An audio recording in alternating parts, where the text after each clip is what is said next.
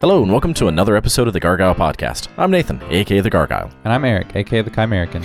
And tonight we're continuing on with our Chat Film Fest pre-coverage by talking about last year's Film Fests. Yeah, L- not last year's Film Fest, but... Like, years pre- from the last. Years with an apostrophe at the end, after the S. Yes, not twenty eighteen, we're talking about twenty seventeen, um, even though I continue to uh, to get those two years mixed up. Yeah, what's up with that, man? I don't know. It's because I've already started looking ahead at what's going to happen for next week. Oh, yeah, well, that's true. That, th- yeah, I got confused. There's too many movies. It's a lot of movies, man. Yeah. So, uh, yeah, even though I've already covered um, all the movies that I saw at the Film Fest over the last three years, um, since this is going to be Eric's first year at the Film Fest, we're doing, again, some, some pre-coverage and uh, kind of talking about that experience and getting a mini film fest experience, kind yeah. of. Yeah, it's like a mini film fest that I experienced solo, so it's kind of not like a film festival at all. It's more of just like a sad dude sitting alone watching movies. It's a good, it's a good way to pregame, I think, for for Chat Film Fest, at least to give me an idea of like what to expect, and also to, I guess, to remind me that, you know, this isn't nearly as much fun doing it by myself as it will be with more people, and so many things that that's true about. Yes. Very much so. um, like playing Scrabble. You can't play Scrabble alone. But yeah, it's just like... I'm then you're just, just spelling. I was going to say, yeah, like I do it all the time. Oh, man. But yeah, like I feel like... Damn it, Nathan. We're only like five minutes into this podcast, dude. We're we good at things. We can't derail this early. We got to get your head in the game, man. Need more coffee. Um, so yeah, uh, but no, like I think that it'll it'll be a good primer because, like, you know, enjoying these movies, watching these movies on my own, like for the most part, I'm enjoying them pretty well. But like, just I feel like I keep trying to imagine like how much better they would be watching with an audience full of people. Um, so like, I think in viewing it from this lens, it'll only make my experience in uh. for this year's Film Fest even better. Yeah, and I mean, part of it is also, or at least part of why I wanted to, wanted to do this, um, leading you up to Chat Film Fest twenty nineteen, is like not to make it seem less impressive, because that's not it at all, but like to get rid of some of those maybe like overhyped expectations, mm-hmm. to bring it down a little bit, to be like, all right, yeah, the movies are going to be awesome. You're also going to be able to see them, like, eventually. So I, I just didn't want there to be, like, so much hype mm. that you get there and be like, oh, that, huh, hmm. Like, yeah, like, it was cool, but I don't know. I expected there to be blah. So, like, I think that going through it and being like, all right, these are the kinds of movies, especially starting with The Wraith and Bad Blood. Yeah. Like, that's starting everything off. And for me, like, that's that's still really exciting because those movies are still really fun. Oh, they are, ways. Definitely. Um, but that's kind of a smart idea, too, especially, you know, for me, because I have a tendency to overhype things. Um, and I think it is good to, to... I always try to find ways to keep my expectations in check, but, you know, I, I can't help it. I love movies so much that I have a tendency to always get excited about something, even if it's... Especially if something's getting like some pretty good buzz early on or something, like I'm immediately like, this is gonna be the best movie ever. Like it's gonna be one of my favorites. And then if it's not, I'm like, it's not fair for me to judge the movie on those expectations yep. on for any movie really. Um, so it is good to um, kind of take a step back and really like look at it more objectively. Yeah. And and again, like it's it was weird even saying that because the entire reason that we're spending three episodes talking about past year's film fests to hype it. is to hype it and to be like, oh my God, it's so awesome. And the movies are awesome. The experience is awesome. But there's also that little bit of you will eventually be able to watch most of these movies. I mean, even from the ones that, uh, that I saw that year, there's only...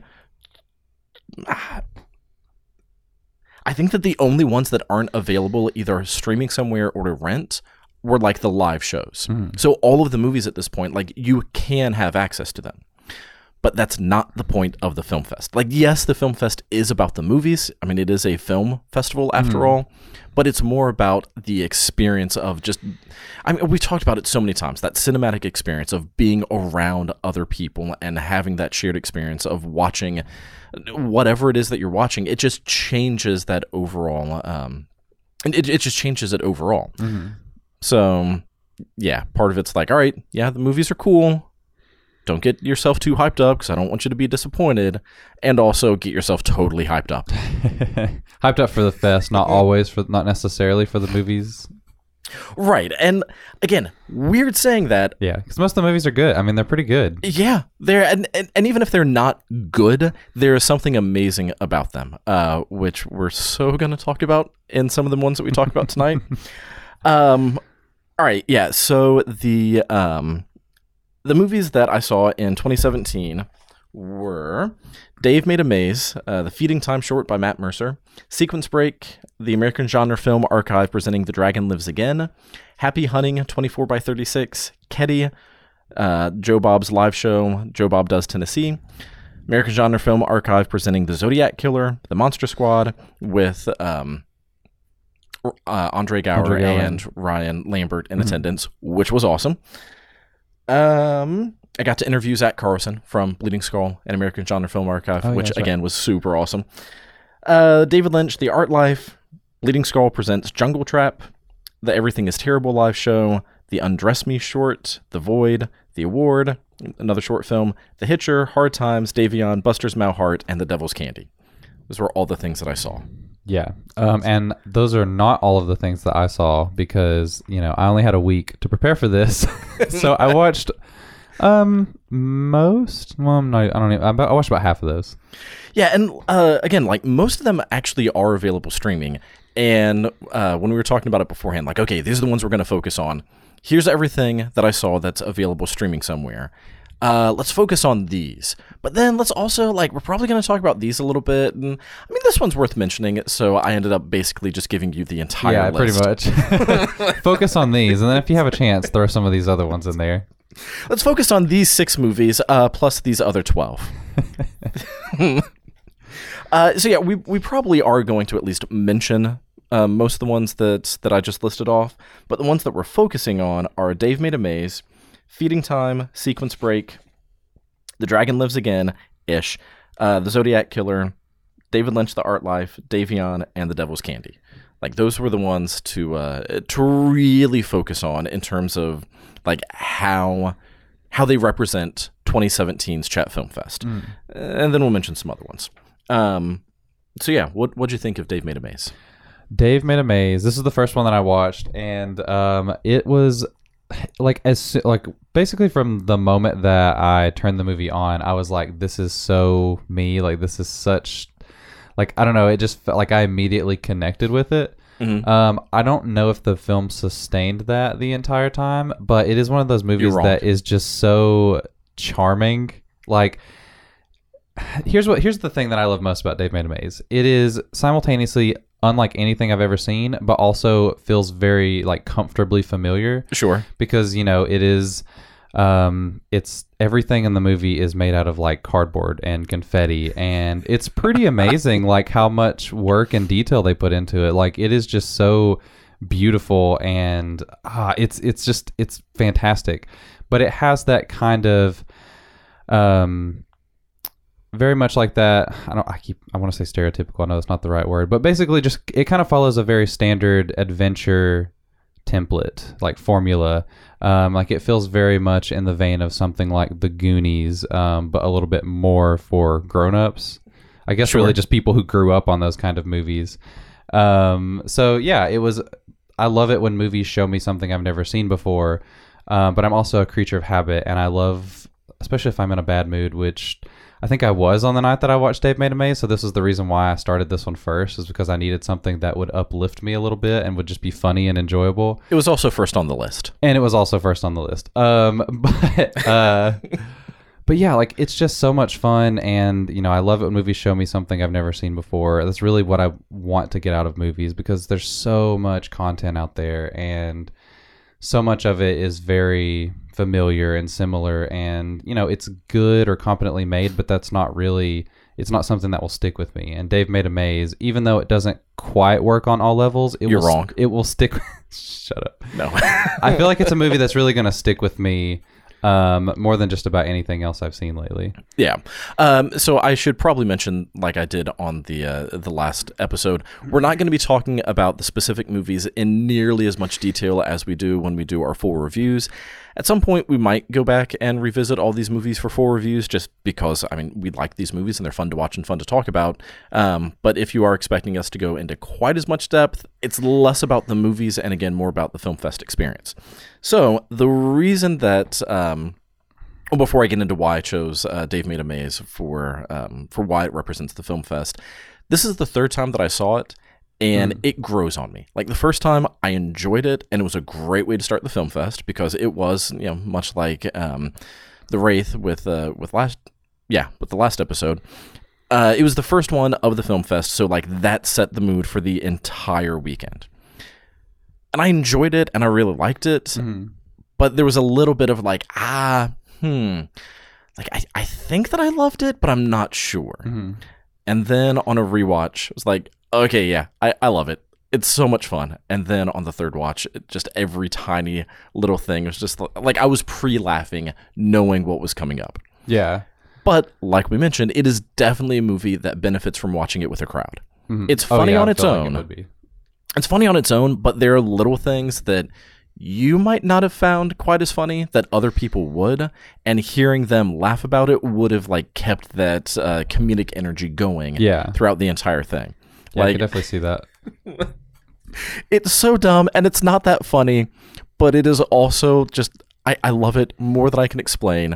Uh, at the very beginning, when Dave is in the maze, and Gordon shows up, and they introduce each, like their, their introduction to each other is, where's that beard's Where's, at? Yeah. Beard's on my face. So where that beard at? Beard's on my face. Hey Dave, like it's just so it's really like it's it's really I found it pretty funny, and it also just kind of immediately establishes that there is a history between these characters that like like you immediately get their chemistry, even though you don't ever you don't really even see Dave until like about a quarter of the way through the movie. Yeah. Well, um, you, you see him in the intro credits. You see a animated yeah like an animated you kind of get a little animated prologue to what's going on in the film. Um, it's a movie that really kind of exists in its own reality, not just because, you know, it's a kind of anthropomorphized cardboard box of, I don't know, it's really strange. But like in the beginning, like his girlfriend shows up and she just sees this big box maze in the living room. And he's like, I'm trapped in here. And it's like, I'm sitting here like, you can't, how could you be trapped in here? It takes up like the space of this tiny living room. And she just totally accepts it. And she won't go in. She shakes the box and like he freaks out. He's like, no, no, no, don't do that. And like, it's just funny like how they just accept that he's in this maze. And yeah, yet they, when they go inside the maze, they're like, oh my God, it really is bigger on the inside than the outside. Like, and it's when, got this weird oh kind of logic that it establishes. Well, and when they go in, like it, it is just so... so beautiful. Like you wouldn't think that cardboard can be beautiful, but it can. It's such a brilliant idea. It's like, I want to make this low budget movie, but I want it to feel like a big adventure film. Yeah. Like let's take this kind of indie aesthetic to the next level, and we're going to just use cardboard, and we're going to do everything that we can to make it look like just fantastic and huge. And I don't know, like it's just a, it's a great way to get around having a low budget and still make it feel um just like big, I yeah. guess. I mean, well, and like that, I'm I'm almost positive is part of why Chris Dortch chose that one, uh, especially as the opening film for the weekend, because it has that big. Anyone who has ever tried to create anything and gotten pissed off because like you try to do something and it doesn't work, or you try to do something and you get discouraged, or mm. you think that what you've done is awesome but everyone else is just shitting all over it. Like any creative who has that urge to create but just hasn't finished, mm. this is just that perfect movie for like, yes, I know exactly how he feels. Mm. And like it doesn't even have to be some grand thing like a movie or, you know, a, um, an amazing piece of art. It could just be like writing a poem, like just trying to get five lines down and be like, oh, I can't do this. This sucks. But like you really want to. But mm. then this movie is, again, just it's so perfect for anyone who has ever felt discouraged in trying to create something.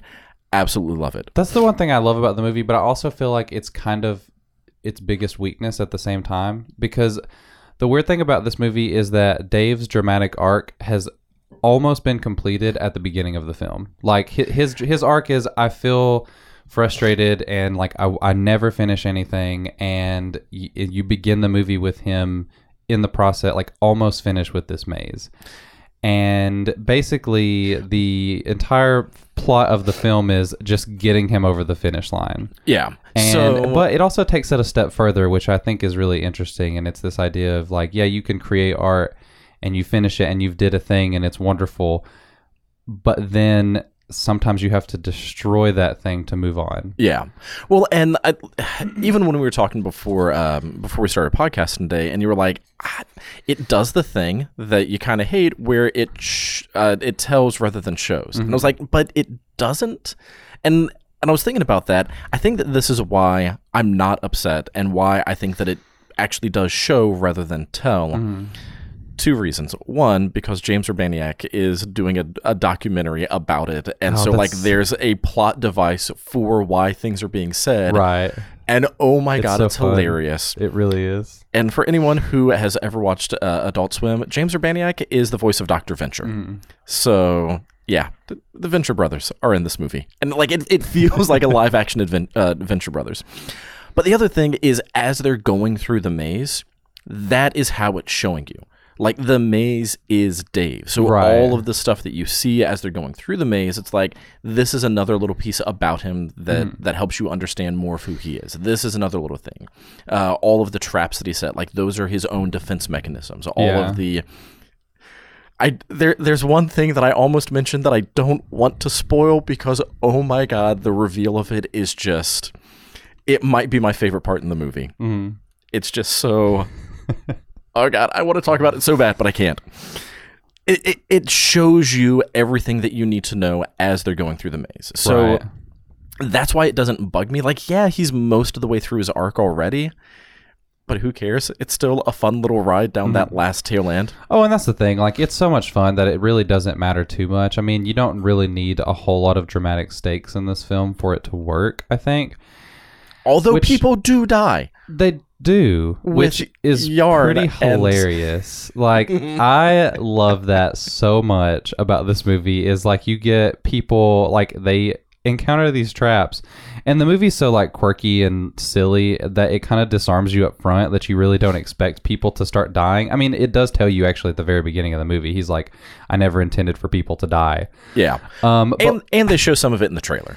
Oh, I didn't watch the trailer beforehand. I, I didn't want to like look up anything about the movie. I mean, I knew about it. I just didn't watch anything about it. Um, right. But like, you know, you get a scene where somebody is decapitated and like confetti just starts like flying out of their neck, like red confetti and silly string. And it is so hilarious. Like it's an amazing, just fantastic idea. And I love too, there's even a part early on where somebody gets like a, a cardboard cut, which had, God, that has to hurt like hell. Mm-hmm. Um, and it bleeds, and when the blood hits the ground, it kind of like disappears. Yeah, the, um, the maze absorbs it. Yeah, it absorbs it, and it's just an interesting idea that the maze is taking um, these real characters and kind of slowly morphing them into something else. Yeah, in a way, it is both taking life and giving life. Exactly, it's really fun. Um, so yeah, like it's it the fun really sustains it. The only other criticism that I have is.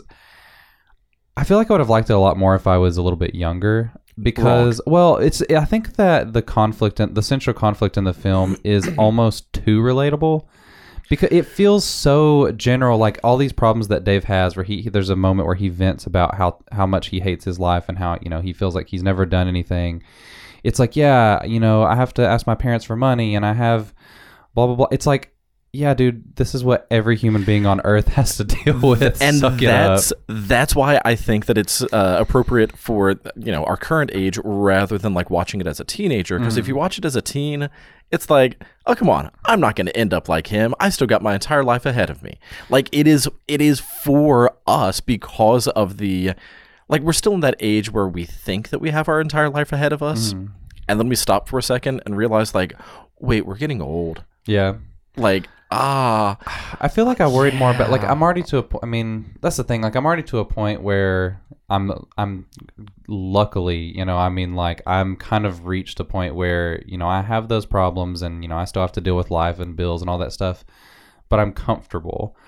And I like when I was younger, when I was a teenager, like I'm about to graduate high school or something. And, you know, I really want, I'm really interested in filmmaking, and I don't know how that stuff is going to pan out for me at this point. And yeah. It's something that scared me a lot more when I was younger than it does now. And I've kind of just accepted my position at this point.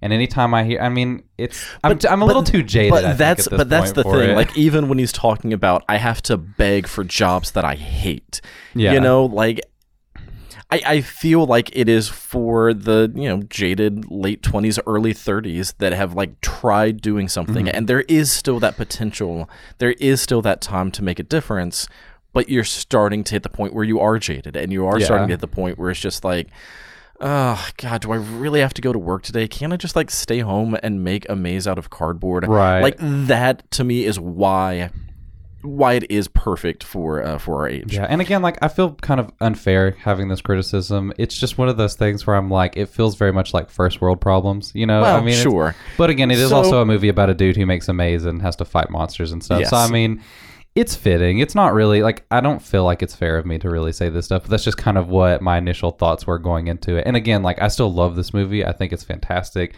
It's so creative and so much fun, and I would recommend it to just about anybody. Yeah. The uh, the only other, and I'm not going to call this a criticism, this is just, again, me.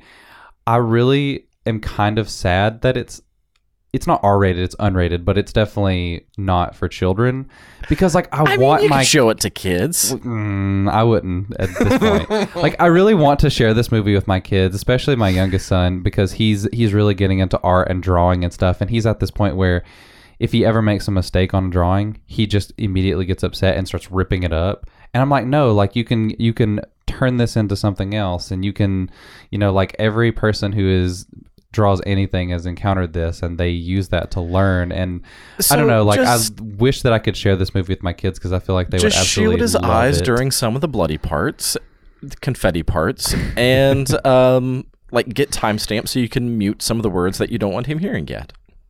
Yeah, I mean, I could, but I it, probably won't. Yeah. I definitely it, will be sharing it with them when they're a little bit older, though, like next year. So along with all of the things that I've already said in terms of why I picked it, just in um, in, in regards to like um, being a frustrated creative and all of that piece about the actual movie, the other reason that uh, that I really, really wanted to talk about this one, and like why this is such it, just such an amazing example of the Film Fest. Again, it was the first film of twenty seventeen, twenty seventeen, and they played it at the uh, the aquarium's IMAX. And outside of the IMAX theater, they had a cardboard tank. Yeah, you told me about this before we started recording, and I immediately just like filled with rage at yep. the fact that I had to that I missed this, because that sounds so awesome. So the tank, pretty cool. Like, oh, that's that's awesome. There's a cardboard tank outside the theater. That's that's pretty great. Especially like when they launched confetti out of the um, not nozzle, but out of the the barrel of the tank. Yeah. Like it was a quote unquote functional tank. But then when you go in, in order to get into the theater, like in order to get into where you're actually um, watching it, so from the lobby into the theater itself, there was a cardboard maze with all of the rooms that were actually in the movie, mm-hmm. and a dude with a cardboard Minotaur mask on. Oh, that's so awesome. So, so like you were engrossed in the movie before actually getting into the movie. Yeah. Like that seems like such a perfect primer for the film. Like you just immediately engage right before you even start the movie. That's so yeah. awesome. The best slash worst part about it, the maze was in front of the bathrooms.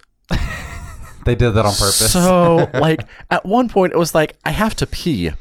How do I get to the bathroom? Like, like I was, I was legit getting frustrated because there was a maze, and I did not know how to get out of the maze into the restaurant. And then you related to the film even more. Yes. I also love the, like, I don't want to spoil any of the gags, but some of the stuff is so creative. Like, there's just a lot of great visual effects, and there's like, there's a kind of a pseudo zoetrope kind of thing in the movie that's really cool, that's not a visual effect, or that is a visual effect, it's mm-hmm. not a computer effect, um that's really cool. Yeah, just about everything is practical. Like yeah. I the only C G stuff that I can think of. Uh, there, there's one scene like where stuff sped up a little bit, uh, and the animation, but like everything else, it's practical effects. Yeah, they and even it is amazing. They even do the cool little uh, screen effect that you get from Videodrome with the T V, like the hand coming through the T V. There's a yeah. scene where you have that. That's really funny. Um, I don't know, man. It's it's really just so much fun. It's not perfect, of course, but like I, I had a blast with the movie. It's not perfect, but it is freaking amazing. It is. I I cannot explain how much I love this movie. So much fun. And especially again, if you're like an artistic or creative kind of person, like you would just you'll just even if you don't quite get into the story of it or whatever, like you can absolutely marvel at what they created. Yeah. And and again, like such a great start to twenty, uh, twenty seventeen. I'm going to keep flipping over and saying twenty eighteen. Such a great start to that year's Film Fest. All right. The next one, I, we've talked about these movies so much, so we're not going to talk about them in quite as much detail in terms of the actual movies themselves, but like why they're on the list and why they like are C F F to me.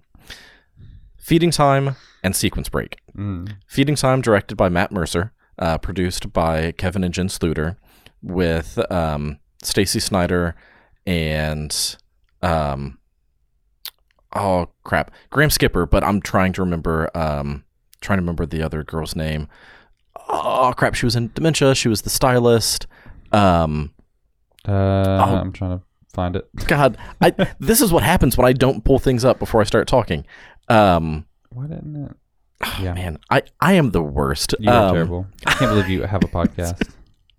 I know. I I am so so bad at things. Um, God, I am so sorry. Najara Townsend. Yeah, there we was, go. Yeah, I just pulled up. Like, I, I knew that I would remember it. Uh, yes, so Najara Townsend, Stacy Snyder, Graham Skipper, and some babies. I love some it babies. So much. Some babies. Just some of them. Those those babies, man. They are super adorable. Let me tell you. So you just want to you just want to hold them. Yeah. And cuddle them. I mean, they need love. They definitely. They so, need something. I, I, they need direction. I know that I brought this up um, when when we were doing our sixty Days of Halloween with Matt, but like Feeding Time is where my love affair with Matt Mercer and Graham Skipper really started. Um, so, so yeah, because I saw it in Knox Horror Fest, um, I think just a few months prior to uh, to the twenty seventeen Chat Film Fest, and so like knowing that it was playing again, I was so excited and so happy, and it's just so much fun. Mm. It's not really a whole lot to say about it. It is just a really, really fun horror short. Yeah, I really love, especially the the little opening part with the parents. Like, that's just the the performances there are just so much fun and so bizarre. Like, ah, I just I love it so much. It's so good. One of the biggest laughs. This, uh, you know what? No, I don't want to spoil it. I don't want to spoil one of the laughs. It was a thing that you wouldn't necessarily expect to be that funny, but it was just so relatable mm. for anyone that has tried to have an electronic conversation that it's just yeah. it's perfect. That's so good. I love it. Um, yeah, and and it's feeding, on YouTube, right? I mean, yeah. You can find it, yeah, on YouTube. So definitely, and it's only like fifteen minutes, so it, worth it, checking out. Yeah, and I did um, meant I meant to mention this last time, um, but I think that I forgot. Chat Film Fest on their website, chat film fest dot org, it has all of the movies that were screened each year. So you can go back and look at all of the short films, which there are so, so many, um, and all of the feature-length films. So it has everything that's screened each year. And then you can use an app like uh, Just Watch, or just go to the Just Watch website and see where it's streaming. So if if you're like me and you don't really want to open up four different uh, streaming services to try to find whether or not it's there, it's a great app. It just lets you know, like, yeah, it's available here. Or if it's not available for streaming, it lets you know where you can rent it. Um, so it's it's just a great way to find um, what is actually available. Um So yeah, rather than linking to where all of them are, because I don't know who has what service, just go to the Chat Film Fest, chat film fest dot org, look at the past festivals to see what played, and then use Just Watch to uh, to see where you can find it. Yeah, Just Watch has been like a total game changer for me, because yeah. I used to have to, like, I would just go through and manually check all these streaming sites, or um, on Letterboxd, they've got like Go Watch It, I think, um, connected to all the films, but it's not always exactly accurate, and it doesn't take into account like the streaming services that are uh, not subscription based but yeah. ad based. Yeah, like Tubi and yeah. stuff like that. Um, and like it's it's fantastic. Like it's always really up to date, and you can even set it to where uh, you can see every day what's been added to specific services, and that's been awesome for me. Yeah. Um, now, the only thing that it doesn't include, it includes YouTube if it's like the YouTube Premium, but if it's just a video on YouTube, it doesn't include that. So I don't think that you would find Feeding Time on there. But yeah, just go to YouTube and search for Feeding Time. It should be the first one that pops up. Mm-hmm. Um, and I'll, I'll probably link it because I, I just love Matt. So of course I'm going to support everything he does. Um, so yeah, Feeding Time screened right before Sequence Break. And I, I love Sequence Break. I love Graham. The first time that I saw it, I had to leave early. So I didn't get the ending. And oh my God, it was so frustrating. Oh yeah, that's right. I forgot about that. God, it not, the movie itself wasn't frustrating. Leaving before knowing how it resolved and like having all these questions of, okay, is it going to end this way or this way? Because if it ends this way, that's awesome. If it ends this way, I am not going to be a happy person. Um, but thankfully, I was a happy person once I finally saw the end of it like a year later. Um, but yeah. We, we've talked about Feeding Time and Sequence Break so much. We even did an entire episode on Sequence Break already. Yeah, we did that one in October, September, October. I can't remember exactly when. Yeah. And then you've had an, you've done another episode. You've done a couple other episodes on it. You did an interview with Graham, and um, then you just did like your individual review of the film. Yeah. Um. So yeah, go check those out if you want to learn more about those movies. But I mean, we can tell you now that we we give both of them our stamp of approval. Yes, they they absolutely get a gargoyle thumbs up. And a Chimerican toes up? Toes up, yeah, or tails up. Sure. Because Chimerican have tails. Yeah. Chimericans. One, one of these days you're going to have a proper logo. Chimericans, yeah. Okay. It's a, it's a singular. Well, no, there's only one Chimerican. Let's yeah. just, there, there's no, I'm the only one. All right. Um, so the reason, and again, we've talked about these plenty. The reason that we included them on this is absolutely part of the Chat Film Fest experience. It's hard for me to think of Chat Film Fest now without thinking of Matt and Graham. And part of that is because I was able to interview them last year, which we'll talk about on the next episode. Um, but uh, yeah, in the same way that I talked about with twenty sixteen, how the Chat Film Fest is what really kicked off the podcast in terms of like, you know what, I'm I'm just going to talk about some of these. The review that I did over Feeding Time where I was like, oh man, I'm so upset because like Matt was there and I really wanted to tell him that the movie was awesome. And like, I really like his style. And like, I didn't because sometimes I'm not good with words. Like Matt responded to it and was like, dude, you should have just come up and said, hey. And I was like, oh, Oh, that's how I, these things work. You mean I can talk to a person? What? Well, no, I get that. I mean, you know, we're we're there. Like it's it's definitely it's always intimidating whenever you admire someone and you want to talk to them about it, and it's just like I, I don't know, even know what to say. Like I don't want to sound stupid. I just want to tell you how much I admire your work. But yeah. And yeah, like you so. don't want to be a jerk and walk up to them when they're already talking to someone and be like, "Hi, you did a thing.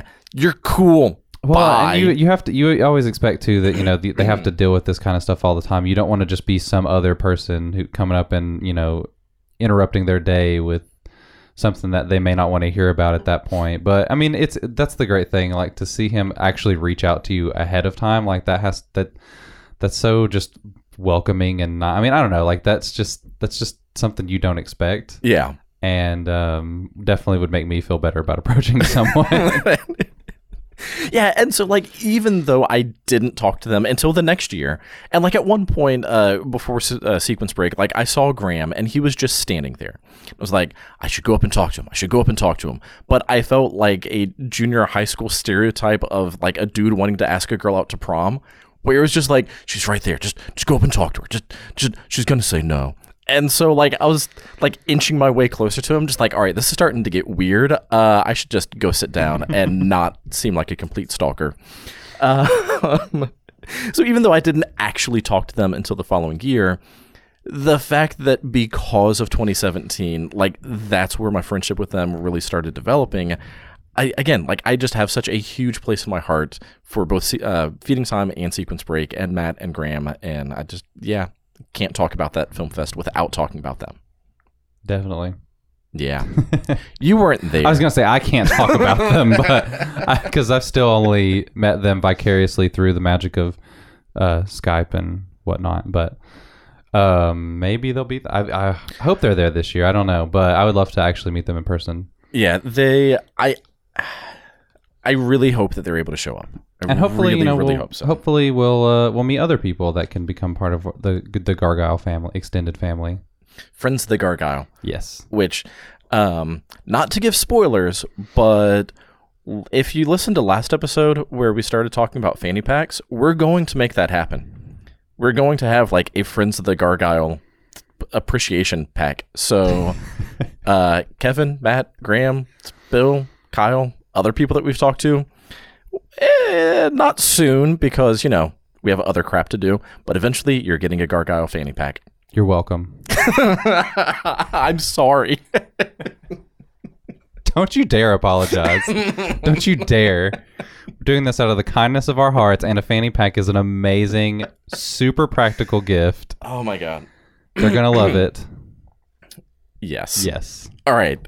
Uh, it, anything else to say about Sequence Break or Feeding Time or Matt or Graham? Uh, Sequence Break is on Shudder, and you should watch it. And then you can also watch it with commentary, which I still think is super cool that a streaming service includes commentary, because you really don't get that on any other service that I'm aware of other than Shudder. Yeah. Um, and it's just, it's definitely worth listening to, because Graham's, I mean, he always has something interesting to say, and um, you know, you can learn more about the process of the film. Like I, I really enjoyed it. And and if you really want to hear more, uh, go back and listen to the interview that I did with him, because I, I ask a lot of probing questions, because that movie definitely is very probe-worthy. All right. Probe-worthy. So, yes. Um, so yeah, next is The Dragon Lives Again and The Zodiac Killer, both presented by American Genre Film Archive. Yes. We talked about them last time, I think. Oh, crap. Did we talk about them? I need to pull up my other list of what we talked about from twenty sixteen. We talked about... Wait, which ones did we talk about? Were you asking? I missed it. I'm not paying attention. I'm sorry. You're the worst. Okay, I, I might have mentioned them, um, but we didn't have a chance to actually talk about the movies that they presented in twenty sixteen. But in twenty seventeen, uh, American Genre Film Archive presented Dragon Lives Again and uh, The Zodiac Killer. And then Bleeding Skull, which involves some of the same people, presented Jungle Trap. I I love with just like the deepest part of my heart everything that A G F A and Bleeding Skull does, because they genuinely believe that there is no such thing as a bad movie, except for like big budget movies that suck. So like just the uh, so if you put no money into your movie, it's automatically great. The types of movies that are shot on V H S, like the kinds of movies that back in the seventies, two dudes like us were like, we should make a movie. Yeah, we don't have any equipment. Yeah, I got my home video camera. Good enough. Let's make it happen. Well, I do love, like, I think it's wonderful that they have actually dedicated their their time and energy and money into giving these films visibility that otherwise you probably would have never heard of, and giving these filmmakers the chance to actually get their films out to the world. Because I mean, you know, in a lot of cases they may have had, you know, had distribution at one time back whenever, or not even distribution with, or just with American Genre Film Archive. Yes, some of them. Yes, with right. Bleeding Skull, like I don't know if they've put out anything that was not just a straight like shot on video. They just found just it. Some dude has it just in the trunk of his car. True story on one of them. So. Yeah, that's I mean that's I think it's fantastic, and uh I mean you're they're kind of like resurrecting lost art in yeah. a way. They're like Indiana Jones, but you know, with crappy V H S movies that deserve to be seen. They deserve an audience. They absolutely deserve an audience. um I might not have talked about this on the last episode, but I know I've talked about it before in terms of like my love and appreciation for quote unquote bad movies is in part because of A G F A and Bleeding Skull, because of the love that they put into these films, and especially because they always have backstories. Like, I don't think there's been a single uh, A G F A or Bleeding Skull film that's shown at Chat Film Fest that I saw that they didn't have uh, they didn't have a, a backstory on, like, either how they found it or, like, how the movie itself was made. Um, and... Uh, Zach Carlson, who is with A G F A and Bleeding Skull, who I got to interview that year, such a nice dude. And um, oh crap, I can picture his face. I'm just drawing a blank on his name, especially because his last name is not an easy one to pronounce, and I'm very bad at pronouncing names. Um, they're there, and they introduce the movies, and, and they talk about them, and um, they give you, again, those backstories that you're not going to get anywhere else. Yeah, they really um, enhance the viewing experience. Uh, Joe, I want to say Joe Zimba, Zim, God, how do I pronounce his name? You're going to cut this part out, right? No.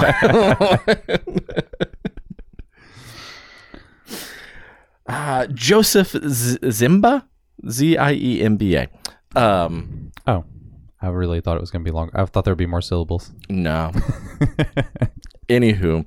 Uh, yeah, like, they're just both, like, super nice guys. And um, their story on Dragon Lives Again was that after Bruce Lee died, there was just a slew of Bruceploitation movies.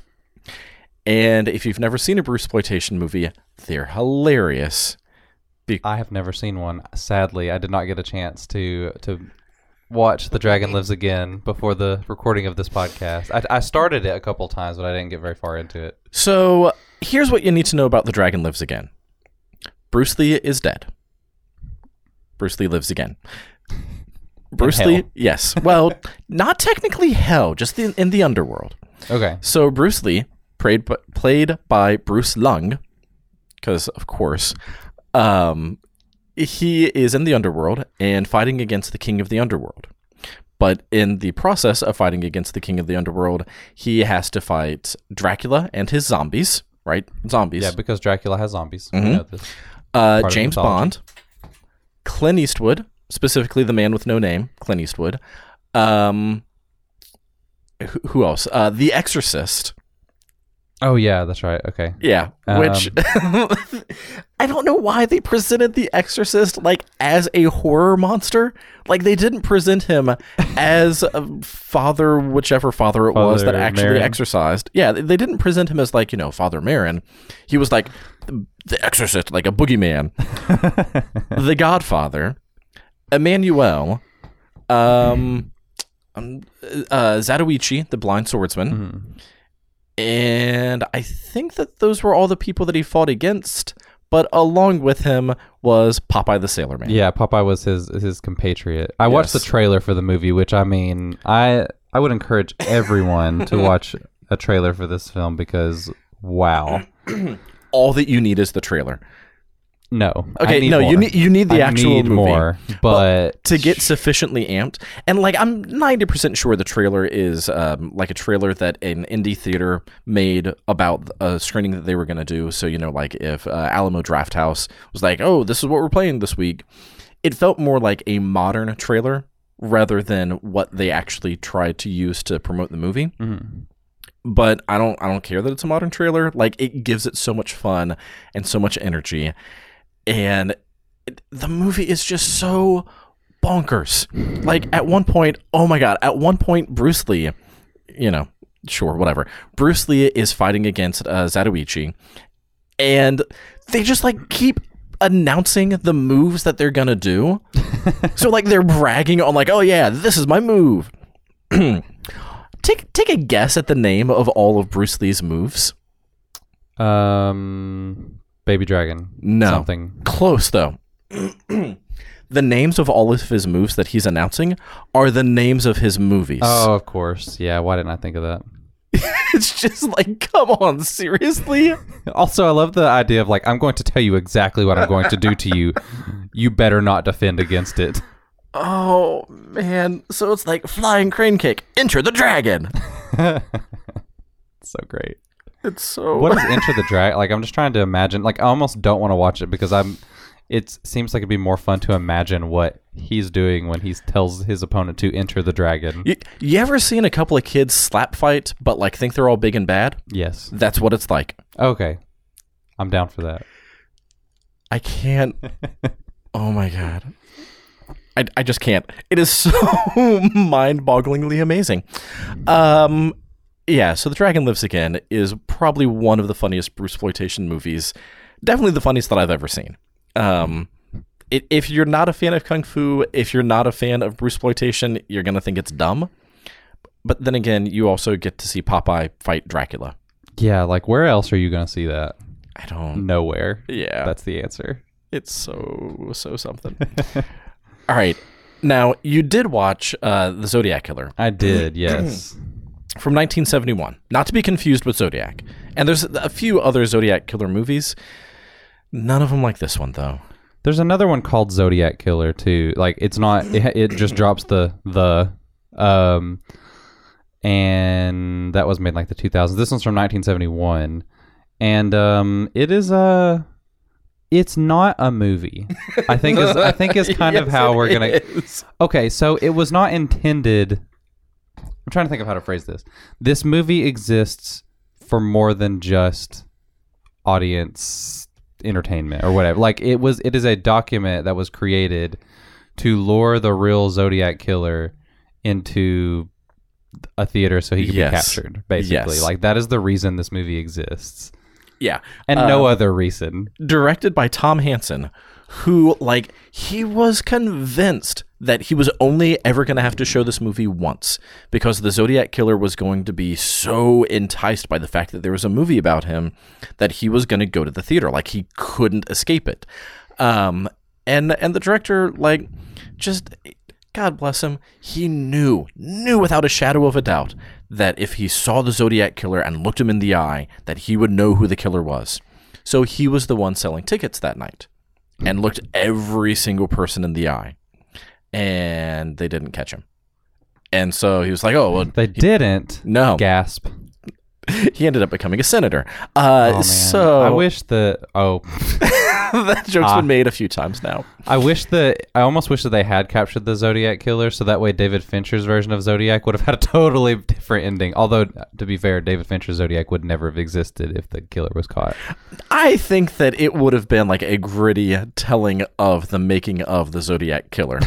That's what I want to see. I yeah. want to see David Fincher's like mockumentary of the making of... Tom Hansen's well, and the, the Zodiac Killer. The fun thing about the Zodiac Killer is that I feel like it would actually make for an interesting pairing with Fincher's film because, like, it has some of the same scenes, but it kind of gives you an idea of, like, okay, this is the perfunctory version where, like, all right, let's just put some people... Like, it would probably help you to appreciate more how meticulous David Fincher's version is and just how he gets this story and how the people who made the Zodiac Killer... were really just slapping something together. The, it is it is a plot device for real life, yes. essentially. And after he didn't show up to the first screening, uh, he decided to show it again, and this time like have a raffle where they were auctioning off some motorcycle because obviously the Zodiac Killer needs, needed a motorcycle. And and again, like he uh, the director was the one selling the tickets and still didn't catch him. But like hearing Zach Carlson tell the story of how this movie came into existence, it was so endlessly fascinating mm. that even if the movie had been five seconds of just, are you the Zodiac Killer? No? Okay, bye. Like, I still would have loved it because of the backstory behind it. Which is why, like, now in the reviews that we do, we talk about that prior knowledge. Right. Because it matters. It does. Um, except in this case, it doesn't. Because oh, this is so a does. terrible movie. You did not see it, it is, in a theater full of people. Is, no, okay. And see, this is... I think You again, missed out is, on the experience. This is where Chat Film Fest shows its value. Because I was watching this movie, and I'm like, holy crap, this is boring. There are a few gems... There are a few moments in the movie that are absolute gems. Like, it's fascinating how, like, this movie starts off... Okay, first of all, the first fifteen minutes is just chock full of crazy misogynistic shit. Like... Oh my God, it is so bad. It's, but it is so bad that Every, I feel like it's intentional to point out how terrible men are. I don't know, man. I don't I can't decide if it's like if they're just doing this to make you hate these characters or if this is really how these people feel about women, who the writers feel about women, or if it, I don't know. It is so so much or, or if it's like the kind of person that like they heard a misogynistic joke or a racist joke, like, oh man, that's so terrible, you, let, let me tell you about it because it's funny, but it's terrible, but it's kind of funny, you know, like it feels like I that almost it's... like the type of person that tells a bad joke, it's like, I can't believe that someone would tell this joke. I'm not laughing at it. It's one of those things where, like, um, every single, even like, well, there aren't really any re- men in this movie with any redeemable qualities, but every single man in this movie calls a woman either a broad or a bitch at some point. It's like, holy crap, guys. Like, is there, do men not talk about anything else? All right. So, yes, but, it is it is terrible. However, the opening scene, like, this is the introduction to the movie, is the Zodiac Killer wearing a trench coat and I think a wig and a Groucho Marx fake glasses with, with nose. nose. Oh, God, it's hilarious. Goes and stabs a woman. That is your introduction to the movie, is someone wearing a fake nose to kill someone. Well, and the funny thing about it is, like, the movie starts off, you follow this one character who's just a total piece of shit, like, total asshole, and then he kind of, they think he's the killer, and he gets killed, and then they actually, at that point, they actually focus on the real killer, so they actually show you the killer, and first of all, when you, fir- when you first see him, his bunny has died. You don't know why his bunny has died, but he just immediately assumes that someone has murdered his rabbit, and he's no, like... No, no, I just think that he's sad because his bunny's dead. What? I don't think that he's he thought that like, someone killed it. He's just like, no, oh my God, you're dead. Why are evil people allowed to live? And then he's like crying as he's burying it, and it's like, what is this movie? And then later on in the movie, you realize that he's killing people... And he's got this weird, because there's this weird philosophy of like Atlantis rising again, and he like needs his slaves in the afterlife. And that he's got like, it's like almost Manson-like, where he's got he, he thinks he has followers or something, but not really. You don't really see them. All right, it's so, so weird. His acting is like William Shatner doing an impression of Charlton Heston. Yes, it really is. Why are evil men allowed to live? Well, so great. I love it he, so much. Well, and the thing is, like, the movie totally runs out of the story it's trying to tell about halfway through. So the last, like, thirty minutes of the movie is just him, like, walking down the street and murdering people at random. Like, what's funny is he, that the beginning of the movie, at the beginning of the movie, they basically talk about, like, yeah, the Zodiac Killer, he's so meticulous. Like, he never leaves fingerprints anywhere. He never does this, blah, blah, blah. Like, he's perfect. We'll never catch him. And then in the movie, he's just... oh, there's a woman on the side of the road here who needs help with her car. I know. I'm just going to randomly decide to slam the, the uh, um, I can't think of the word. The hood? The hood, yes. I kept wanting to say trunk. I knew that wasn't right. The, the front, hood. The front on, trunk. On her, yeah, the front trunk. On her head. He's not wearing gloves or anything. He's literally leaving his fingerprints at the scene of the crime. Yeah, but then, like, he pushes the car over the edge. And I know, but I mean, it's just at, so... At one point in describing the, uh, just the terrible human being who you're kind of led to believe might be the Zodiac Killer, uh, he's picked up by the cops for doing just random bad things. And the cops are describing, like, oh, you know, these are all the things that you've done over the last week. At one point, the cops talk about how he urinated in someone's drink and said the fountain of youth lives again. Like, it's so, so bonkers. And also, um, that guy might or might not be Donald Trump. Uh, it's just... He has a terrible wig and horrible women, and yep, it's so bad. It well, is so over the top bad. Here's the that, thing about it that I genuinely love it. Here's the thing about it: the movie that I'm that we are describing to you sounds amazing. In my humble opinion, it is not amazing because for the most part, it is so boring. You weren't watching it with people. There is nothing that happens in this movie for the, like those. Those are like all the scenes we mentioned are basically it. Like there's there are a few other scenes that happen. At, okay, the last kill of this movie is absolutely fucking amazing. I have to just say that it is. Oh, it is so amazing. You, however, you didn't watch it with a crowd of people, right? It, no, and that's the thing. Like that again. That's why the Chat Film Fest is valuable, because with a theater full of people, this movie would have been absolutely delightful, and it would have just been such a fun shared experience. Watching it on my own, like I kind of just tuned out for a lot of it because there's so much procedural kind of stuff and, you know, plot setting up, and the per- people who made it just clearly don't understand film structure or even care. Like again, they just it seems like they just slapped together scenes and edited them together in a way that resembled some sort of something. Now Just to I, get it to a feature-length runtime. I do love this, and, and you pointed this out. There's one scene in the movie where a bartender is oh, yeah, basically saying the exact same thing that the director said of, I'd be able to find him if I just looked him in the eyes. And he's saying this to the Zodiac Killer. Who is drawing the Zodiac symbol yes. in a giant pile of salt. Oh, God, it's late. Well, and the, it's funny because the film was directed, like, the two writers, I can't remember their names. I'm not even going to look it up because whatever. um, they're, the people who wrote it are, is not the same person as the director. The director did not write the movie. Okay, that's where I was going with this. There you go. I almost feel like the writers are making fun of the director, because he really thinks that he can catch the Zodiac Killer. And that's why they threw that line but in there. Then and that, why would they agree to be a part of it? You know, well, like... and, and the funniest thing to me, too, about this movie is that Paul Avery, um, who uh, is the reporter who covered this extensively, he was played by Robert Downey Junior in uh, the Zodiac movie that David Fincher directed. Um He was a consultant on this movie and was like really heavily involved in the production. And like, I just. He might have been the Zodiac Killer. That's that's a very interesting thought. I don't believe that, but that's very interesting. I no, like, think so. Like, how do you think that he knew so much? And hilarious. he was he was sending people down the wrong trail, down the wrong rabbit trail. It'd be hilarious. Um, but. It's it's just funny to me that, that he also was involved in the making of this film, and was, they were like so convinced that this was something that would really catch this guy. And yeah, I don't know. It's a fascinating movie. It again, it, but it's not a good movie. Like I, it's it's I not, not good, but it is a. It. I recommend it with a room with, full of people. Yes, that's and, that's the way to watch it. All right, and again, I know that I've mentioned this on the podcast a few times, but like I do bad movie nights with friends. I try to do one about once a month.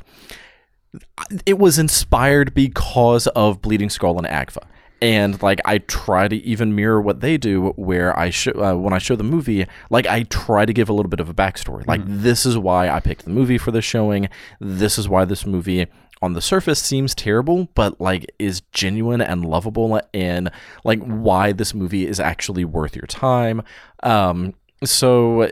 Yeah, they whether they realize it or want to accept it or not, uh, they they had the guys involved in Bleeding Skull and A G F A like have this reach of expanding bad movies into the ether via their fans. So I. I, I don't know. Like I, I love it, and I love the movies. And any time that I look at the schedule for uh, for Chat Film Fest and I see either A G F A or Bleeding Skull, that always jumps to the top of the list, mm-hmm. and it is. It's always such a struggle of what is that movie playing against? And if I have to choose the other movie, not a Bleeding Skull movie, there's always that little bit of me that's just like, oh, I am so not going to have a chance to see this one again. Oh, yeah, right. Man. Well, that's true. And that, I'd like, I totally get that. I do think that that's definitely, it's, it's worth watching under those circumstances. Otherwise, eh, if you're doing it for a podcast, sure. But... The, the one from twenty eighteen was a zombie ninja, so that sounds pretty enjoyable. There's so much fun. We'll get there. All right, so moving on. Uh, next up, we have David Lynch, The Art Life. Oh, is this my turn? Is this where? I yes, speak? this okay. is this is where you say words. Okay. Um, so with David Lynch, The Art Life, I've got to admit that I wasn't like super excited to watch this one, um, mostly because I. David Lynch is one of those people that I really want to get into his work. I've only seen two of his movies. Um, and when I watched them, I didn't really get it, I guess. Sure. I've seen Blue Velvet and Wild at Heart. And both with both of those movies, I'm like, like, that's such a, I guess that's kind of a weird, those are kind of weird movies of his to see if you've only seen two of them. Yeah. Wild at Heart's, uh, that's a, it's an interesting it's, one. It's a bizarre movie, um but at the time that I watched, it's been a long time since I've seen them too. At the time I watched them, I was just like, I I just I don't get it. Like, it was just a little too off the wall for me. I feel like I probably enjoy it a lot more now, um but anyway, he's one of those people that like I hear people just praise him so much. I talk about Mulholland Drive and Twin Peaks and all this stuff, and I want to get into his stuff. I just I haven't you know, gone down that rabbit hole yet for whatever reason. Um, so g- going into the movie, I knew it wasn't really about his movies, but I didn't know enough about him. So I was just kind of like, I don't know if this is for me.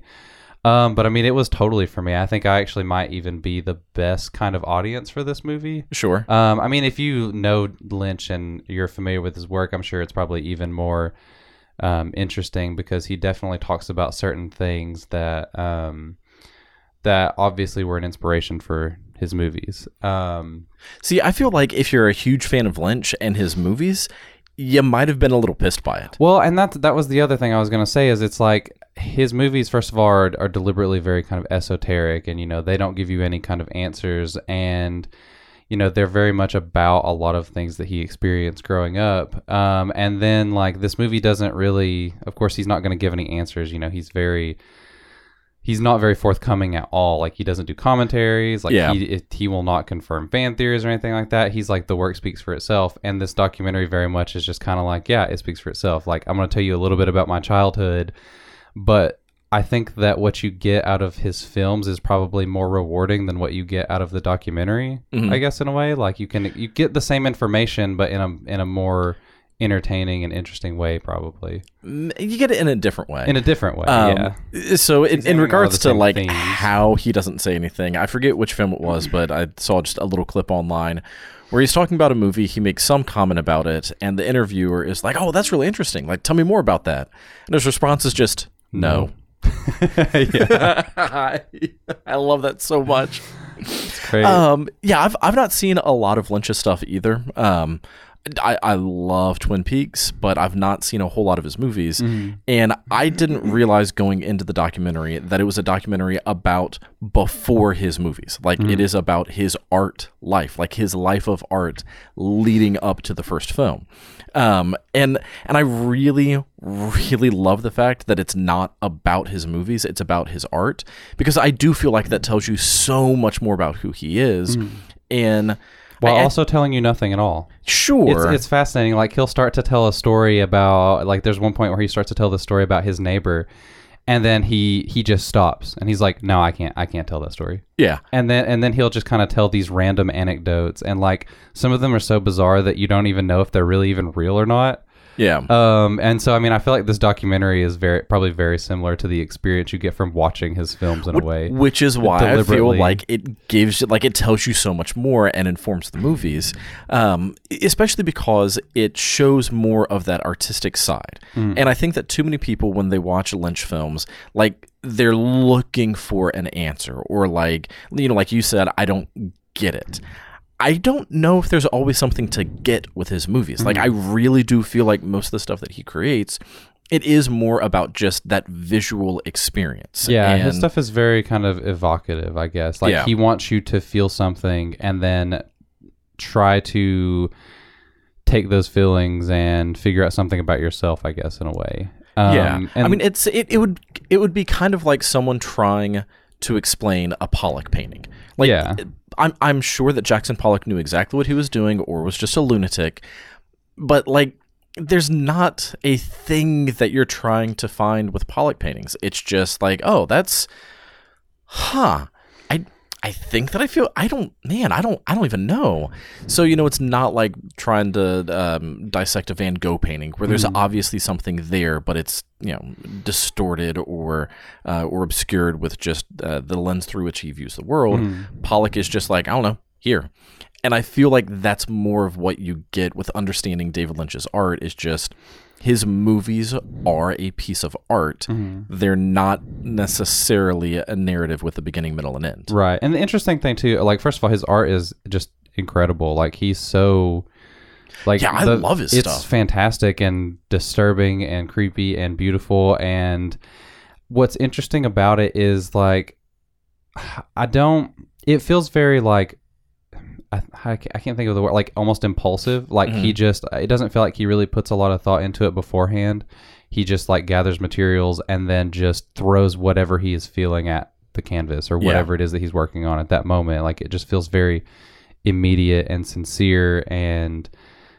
It doesn't feel pretentious in a way that I feel like a lot of art does. Like, it, again, he doesn't really, like, he doesn't seem like the kind of person who'd get mad if you didn't get it. It's like, it there isn't anything to get. It's just you. Although he is the kind of person who would get mad if you try to watch a movie on your phone. I know. I, I almost mentioned this because in that, in Survival of the Film Freaks, they show that clip of him that's like, watching a movie on your fucking phone. It's so funny.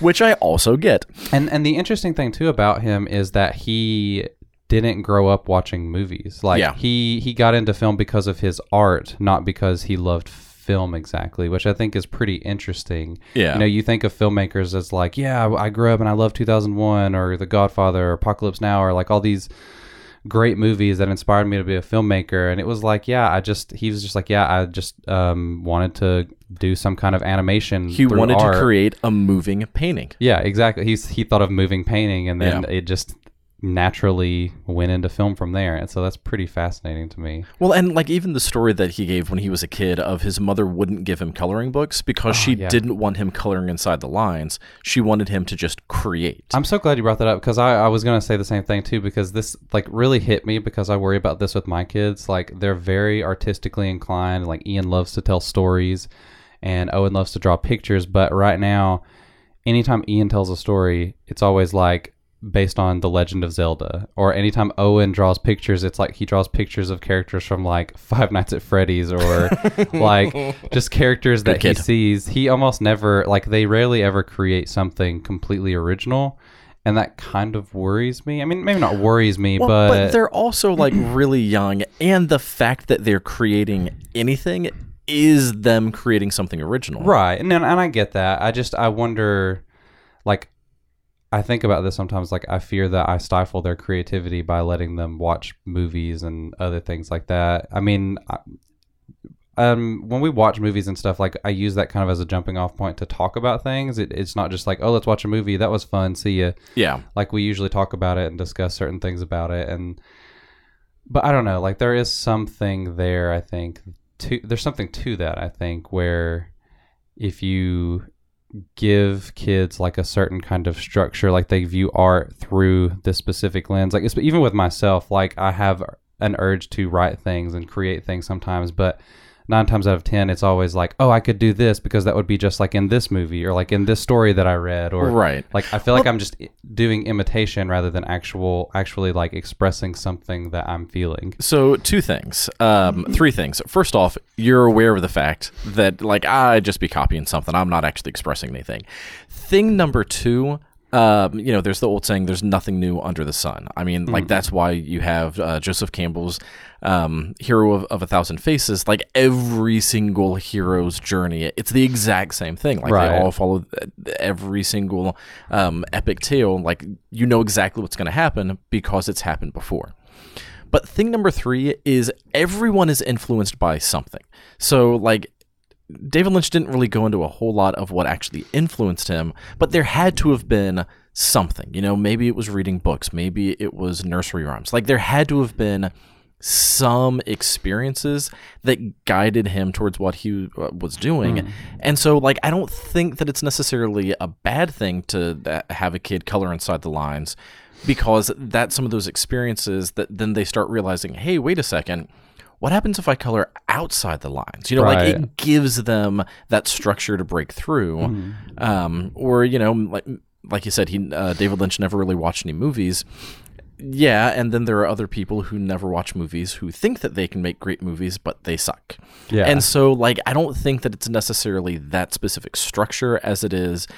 David Lynch is just such a unique individual mm-hmm. that whatever he did was going to be weird as hell. That's, I mean, that's probably true, but it, I don't know. It's still kind of fascinating. I think that that probably explains a lot about like why his films are so unique, why there's yeah. nothing else like them, because he understands the cinematic language, but he just has no interest in conforming to the rules that everybody else conforms to. Yeah. Um. And so, yeah, like I think this is a fantastic documentary. It's also beautifully shot.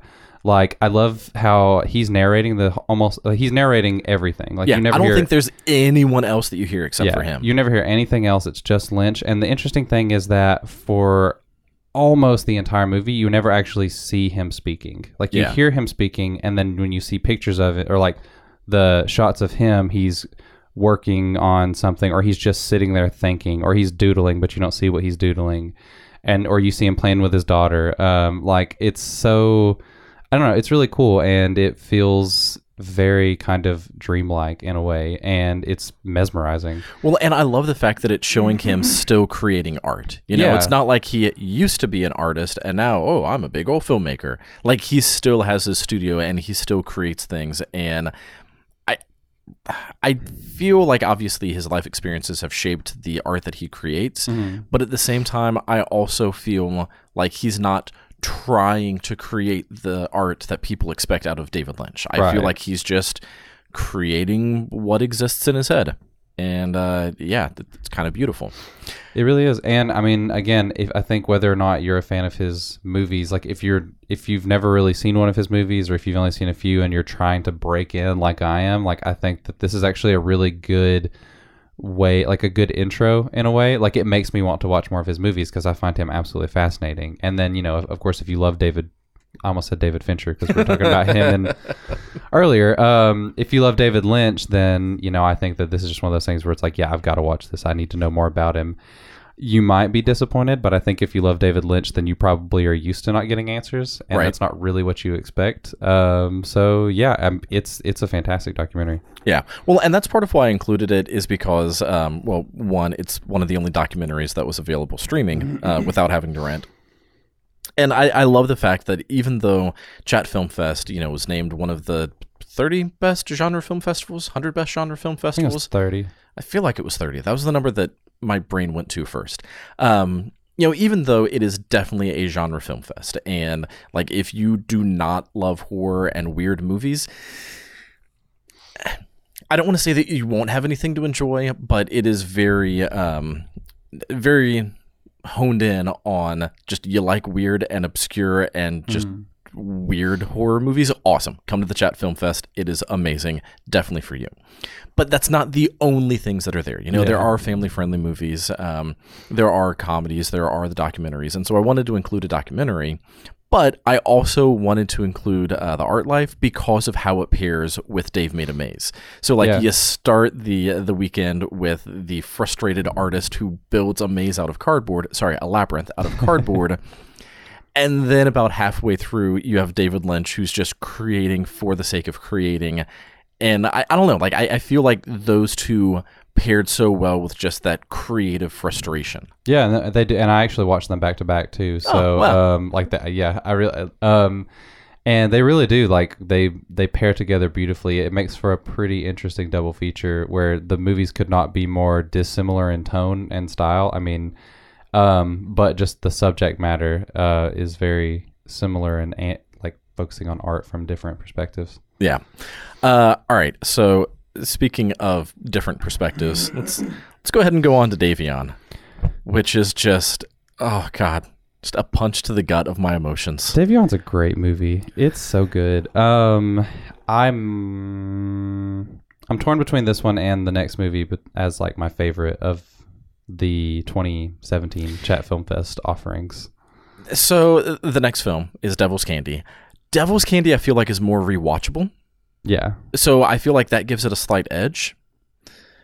Davion is, oh God. So uh, when we were doing our Kung Fu Prairie, and we also had our Black History Month picks, Davion was. Uh, I want to say that was my last pick. That was your last one, yeah. Yeah.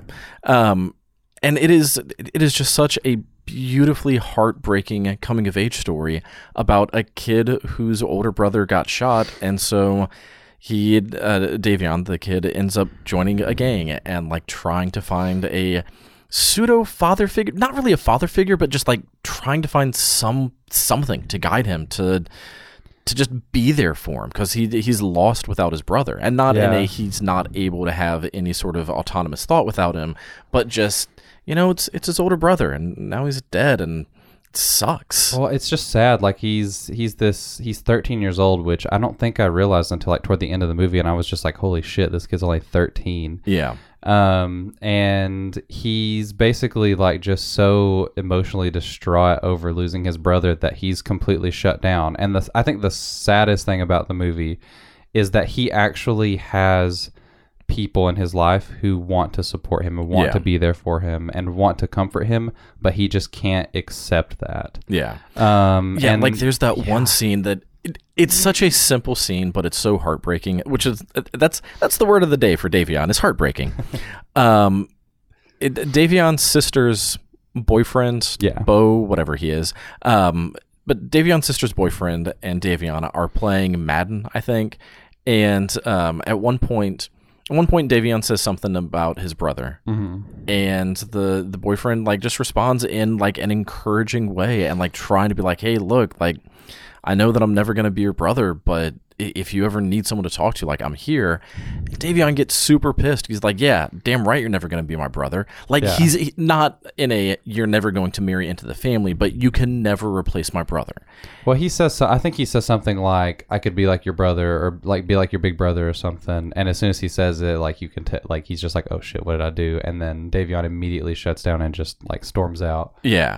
And, like, that, it, it just feels like such an authentic reaction that... Man, well, I, I don't know. Like, that's the entire movie is, and we even talked about this as we were pre-conversing about the movies, um, to where it feels like watching a documentary. Mm-hmm. No, it really does. Like, and that's the thing that I think it, the movie does the, does best, I guess, is that, like, it kind of juxtaposes um, Davion joining this gang. It's the Bloods. I mean, yeah. He's joining the Bloods, um, and, like, through his initiation, how, like, people are constantly giving him shit about it, but, like, they do it in a way that makes him feel welcome at the same time. Like, it's just, like, that's just part of it. Like, you belong here. This is how we treat our own. And that gives him the sense of belonging, but, like, he's also do like they're pushing him to do these awful things. And then, um, you know, they juxtapose that with him hanging out with his friend who suffered from a gunshot wound. And, you know, they're both like thirteen year old kids, and they just go out and play in, like, a rock quarry and have yeah. fun. And it feels like a documentary at times. And the way that they just play those scenes off of each other is, like, so heartbreaking and beautiful. And, like, it's one of those movies that I think perfectly exemplifies, like, Roger Ebert's um, definition of, of film, which is, like, it's a, like a perfect machine for generating empathy. Yeah. Um, and this movie, like, you completely understand why kids are enticed to join these gangs and why they get this sense of belonging and why these people who are in these gangs are going out and robbing people. And, you know, they're not doing it because, you know, they want to be badasses necessarily. Although there is some kind of, like, toxic masculinity element in there that they kind of get at, but it's just, they're just trying to get by. And this is the only thing they know how to do. And it's the only thing that they're good at, and they can't find these jobs because people, you know, profile them, and they don't want those kind of people working there. And I don't know, man, it's heartbreaking. And they even make, like, there are no good guys and bad guys in this movie. It's just people struggling to get by and yeah, making a they, connection with they're just another. All people. Um, yeah. And I think that part of what adds to that sort of documentary style is, um, for one, the music is exceedingly minimalistic. Um, and, I forget if the director is the one who did the music or not. Um, he's he does music. He's a composer for other films. Like, he even worked on the. Uh, he was a consultant for the new Halloween movie. Yeah, I just I can't remember if he was actively the one doing the music for this one, but Amon Abbasi uh, was the director. Um, but yeah, the music, it's just so, like, minimalistic and atmospheric that at times you you almost don't realize that there's any music playing. Mm-hmm. Um, but then when it is, like, it's, I don't know, somehow it just tugs on those heartstrings because it's, well, it's using musical cues to tell you how to feel, um, but not in, like, a jump scare sort of way, in just a, I, I don't know, it's, it, it's hard to explain, but the music being so minimalistic, you know, there's not, like, this booming soundtrack to tell you exactly how to feel. There's just this undercurrent of, of emotion. Uh, and the other thing that helps is it wasn't shot in a widescreen format. Like, it was yeah, shot in the in four by three. four by three, yeah. It's like yeah. the, the old Academy ratio. Yeah. And so, like, it, it gives you the feel of, like, watching a home video. Like, it, you don't feel like you're watching some grand epic. It's not something that you would watch on an IMAX screen to get the most out of IMAX. Like, it's just... It, it's just there. Um, and I I mentioned this when we talked about it during the uh, Kung Fubuary episode, but my friend Dustin Lane was the cinematographer, um, which I didn't realize beforehand. Like, I'd, um, I'm friends with his sister, and when I saw them there, I was like, oh, hey, what are you doing? She's like, oh, yeah, he, he did this movie. I was like, what? All right, that's cool. And then I watched it, and, like, oh, my God, this movie is amazing. Um But yeah, it, it's shot in such a way where it is engrossing you in the stories of the characters and not their surroundings. So, I mean, like, that's part of why you do that four by three ratio, is to cut off all the stuff on the um, on the edges so that you're really focusing in mm-hmm. on just those immediate characters on screen. Um, and it, so just, like, some of those cinematic techniques are part of what draw you in. But here's the weird thing about Davion, and I can't remember if we mentioned this earlier or not, but um, you don't actually see bad stuff happen. Like, no, you never really, never really do. Yeah, like you see him getting uh, beat into the gang, and you see them, you see them go to a uh, gas station to rob it, but like the robbing happens outside of what you can see. Hmm. So like you don't actually see that much, that much bad stuff happen, but somehow, like leaving this movie, it feels like you have just been through the ringer of what you've seen without having seen it. And I think that is just such a huge testament to how effective this movie is, mm. to where you like you remember seeing things that you didn't see because of how strongly you felt them. Yeah, like when you were telling me a little bit about the movie before I watched it, there were like certain things that I expected based on what you were describing to me that just didn't happen. Yeah. Um, and th- I thought that was really interesting. I also think like too, I went in just like, I put I saved this one for just about the last movie that I watched because I was like, man, I don't know if I'm ready for this. I don't know if I'm ready. And then I watched it and I was like, you know, it is it is really heartbreaking. It really is a very emotional experience. But I feel like it kind of, I don't know if it has a happy ending, but it has a hopeful ending. It has a, yeah, I don't I don't know either. Like, and maybe it's just because I'm a dad now and I, I didn't think about this earlier. But one of the last scenes where it's Davion's sister and her kid just walking through the woods, mm-hmm. and like the kid's like walking on that log, for some reason, like I, I started to tear up a little bit at that scene. Yeah, there was no dialogue at that point. It was after um, Davion's sister's boyfriend and Davion like had their uh, their interaction, confrontation almost, and. And yeah, like it gives it this sort of realistic, pseudo hopeful, but also like, man, is everything going to be okay? Like, but, but like not, because things weren't okay up to this point. Yeah. I don't know what's changed. And so like just seeing her walk through the woods with her kid, it something about that just, it, it kind of broke me a little. Yeah, no, I mean, I, I totally get it. And it may just be, I usually end up reading the happiest ending I can for movies, whether or not they're happy or not. That's just how I am. I always want things to work out for the best. Um, most of the time. Um, but yeah, I mean, just for this movie, it does feel like it tries to give you a little bit of hope, and it, I mean, it makes you think that everything will be okay, but I mean, you kind of know in your gut, like it might not be, like you never really know. Yeah. Well, cause nothing changes. Yeah. Nothing like really. I mean, there, well, there's, there's one thing that kind of changes, I think, but it's not like an, it's not a, it's not a physical change. It just feels like a kind of emotional change in a way. But then again, you don't really know how that person is going to act on that emotional change. Yeah. Or um, like what or, um, what consequences will happen with yeah. some of the other choices that he's made in his life. And yeah. So it's um yeah. it's it's such a great movie though. Like I love it. I don't know how often I would rewatch it, but it is um, definitely recommended. Yeah, and it was one of the last films that I saw of the weekend. It wasn't the very last. The very last film, because we've we've been uh, talking about these in the order in which I saw them. The very last film from twenty seventeen. God, it went out on such just a badass high note. What a great way to go out. The Devil's Candy. Which I just have to say, I'm oh not. My God. I don't always watch the credits for movies. Um, I watched the credits for the, I I, well, I listened all the way through the credits of this movie because they play uh, "For Whom the Bell Tolls" by Metallica. So like, I, of course, I had to listen to that. It's not a spoiler at all, but you know, so just wanted yeah. just had to put that out there. Um, yeah, man, I love The Devil's Candy. I'd actually seen this movie um, before, like a year ago or so, um, because I really like Sean Byrne as a director. This, this is only his second movie, but he directed this other movie called The Loved Ones. Mm-hmm. Um, that's fantastic. Um, one of the great like villain performances of the decade, I think. That is one of those movies that I think is just really underseen.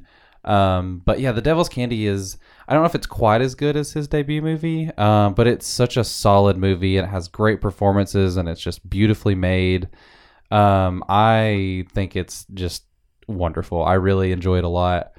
Um, I feel like I'm just saying the same thing over and over again, aren't I? Well, yeah, but, but that's I mean, I can't help it. Like, that's just, I don't even know like where, where to go with it. Like, it's just such a fun movie. I feel like, um, this director is really kind of on the verge of breaking out into like to be a big, big thing in horror. Yeah. Well, and like the movie feels a lot bigger than it actually is. Like there's really only about five people in the, in the movie. Uh, you have Ethan Embry playing Jesse Hellman, which um, for anyone who grew up in the nineties, you'll remember Ethan Embry from movies such as Can't Empire Records wait. and oh, Can't yeah. Hardly Wait and exactly. That Thing You Do. No, it's so weird. Like he, first yeah. of all, he gives a fantastic performance. That's not the F word that, that you wanted to say. Not the F word I wanted to say, but I'm I'm giving you a break today. Um, his, he's amazing in this movie. Yeah. Like, he is really good. He's almost, if I if you didn't tell me that was Ethan Embry, I probably would have spent at least half the movie looking at him like, who is this guy? Like, I know him from somewhere. Like, he doesn't even sound the same, I feel like. Once you realize that it's him, like, you start hearing a little bit of it. But yeah, yeah like, it, it took me forever till, like, someone finally pointed it out, or maybe as I was going through and, uh, like, doing some of the research before the uh, the first time that I podcasted about it, I was like, holy crap, th- it's that dude? What? Yeah. It, it's the bass player from That Thing You Do. No, no. I have to watch this movie again right now. Like, yeah, it, it kind of blew my mind a little bit. It really, Just, yeah. It does not seem like him at all, which um, I think is great that he is such a versatile actor. Yeah, he's like, it's something that, like, I feel like I hadn't seen him in much, like, very much at all up until, I mean, like you said, like, I remember him from movies like Empire Records and stuff, and then I see him in this movie. I'm like, man, he's actually a really good actor, and he's like, it's a pretty fantastic physical transformation too. I mean, he's like ripped, and yeah. he's got this like so such a grungy look to him that, like, I don't know, it's amazing. But what I love about it is that he's like this metalhead, and he is like the most sensitive, sweetest guy in the world in yeah. this movie. Like, it is so great. I love the way that they they use metal music in this movie, because well, like oh go ahead no, no I was just gonna say, I also love the fact that, like, he is obviously the Christ figure of this film. Oh yeah, it's um, so it's super obvious. But I love the fact that even though they stick with the traditional give the first name starting with the J, his last name is Hellman. Yeah. Hellman. Jesse Hellman. Christ Hellman. Like, it's just, it's so Jesse J C. Yeah. J C Hellman. It it is just so I, I don't even know. Like, I, I love it so much. I love the fact that they're using these traditional, again, like, Christ-like figures in terms of um, letting you know who the good guy is, but with just that, that twist of metal on it. And God, it's so yeah, good. It's got like an it. edge to it. Well, and, and typically in these movies, um, you know, when it comes to depictions of the devil and heavy metal, it's always like that's like that the, is one of the ways yeah. that the the devil expresses himself. Metal is the devil's music. Exactly. And in this movie, metal is what they use to fight back against the devil. Yep. Like Pruitt Taylor Vince, he hears these voices in his head, so he plays his he like shreds his guitar as loud as he can to stop the voices, like, so he can't hear it, to drown it out. Yeah. Um. And oh, I can't say too much more without spoiling I, stuff. But I lo- that's one of the things that I love so much about it is, like, typically, uh, typically if there is like that metal soundtrack, like, you hear the metal when something bad is happening. Mm. But like you just said, the metal in this is what it's the driving force of good.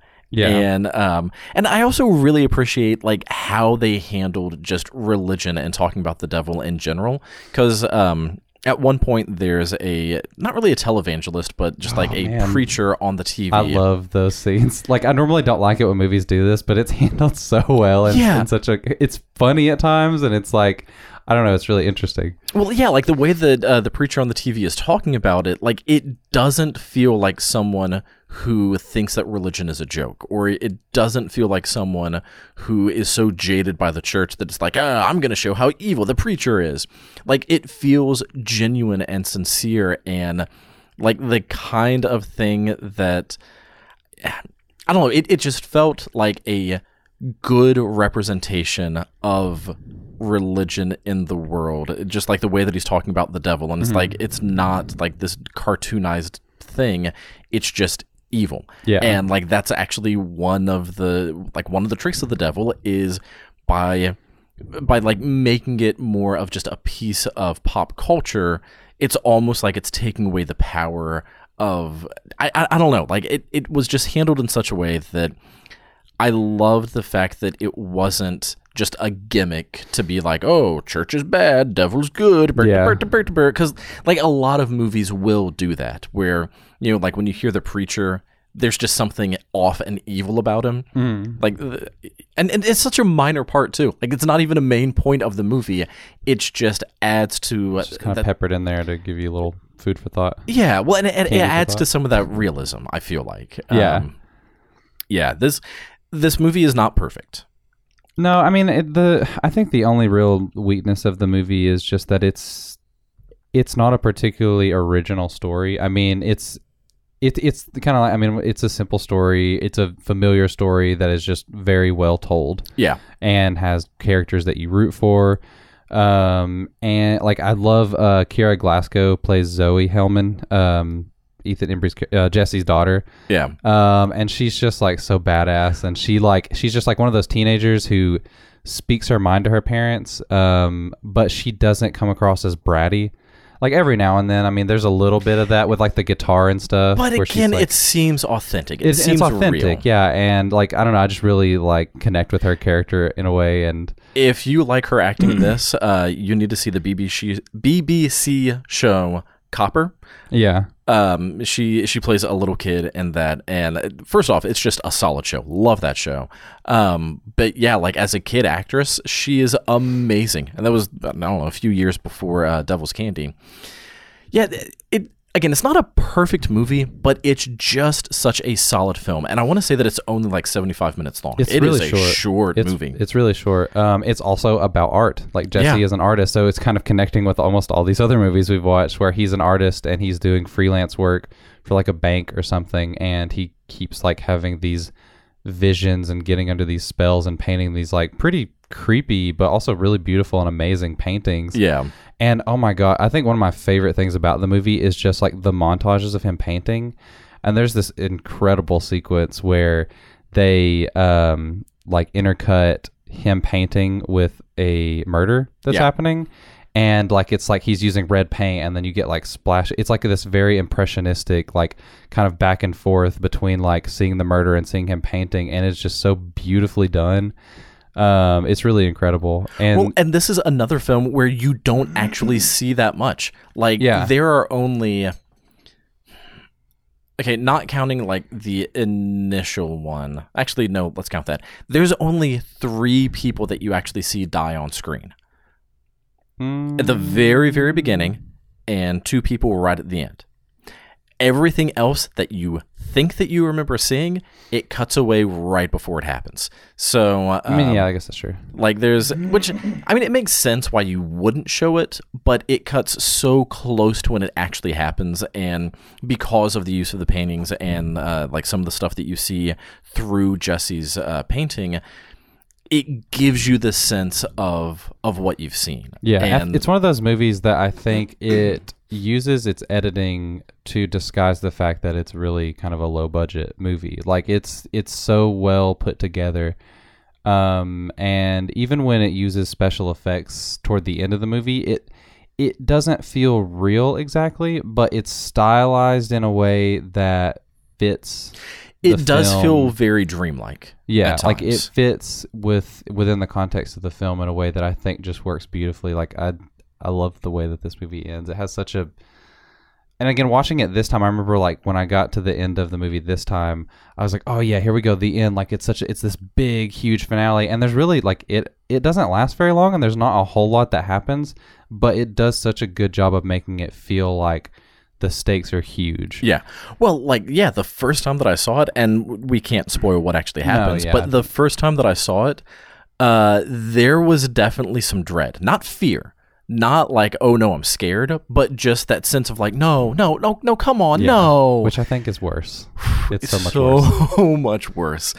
Um, yeah, it, again, it's not the best, but it is just a solid movie. It's like eating a really, really good hamburger, you know? Like, it's not groundbreaking. It's not Asian, uh, Mexican fusion that's going to blow your mind. It's just like, no, it's a hamburger, but I mean, come on.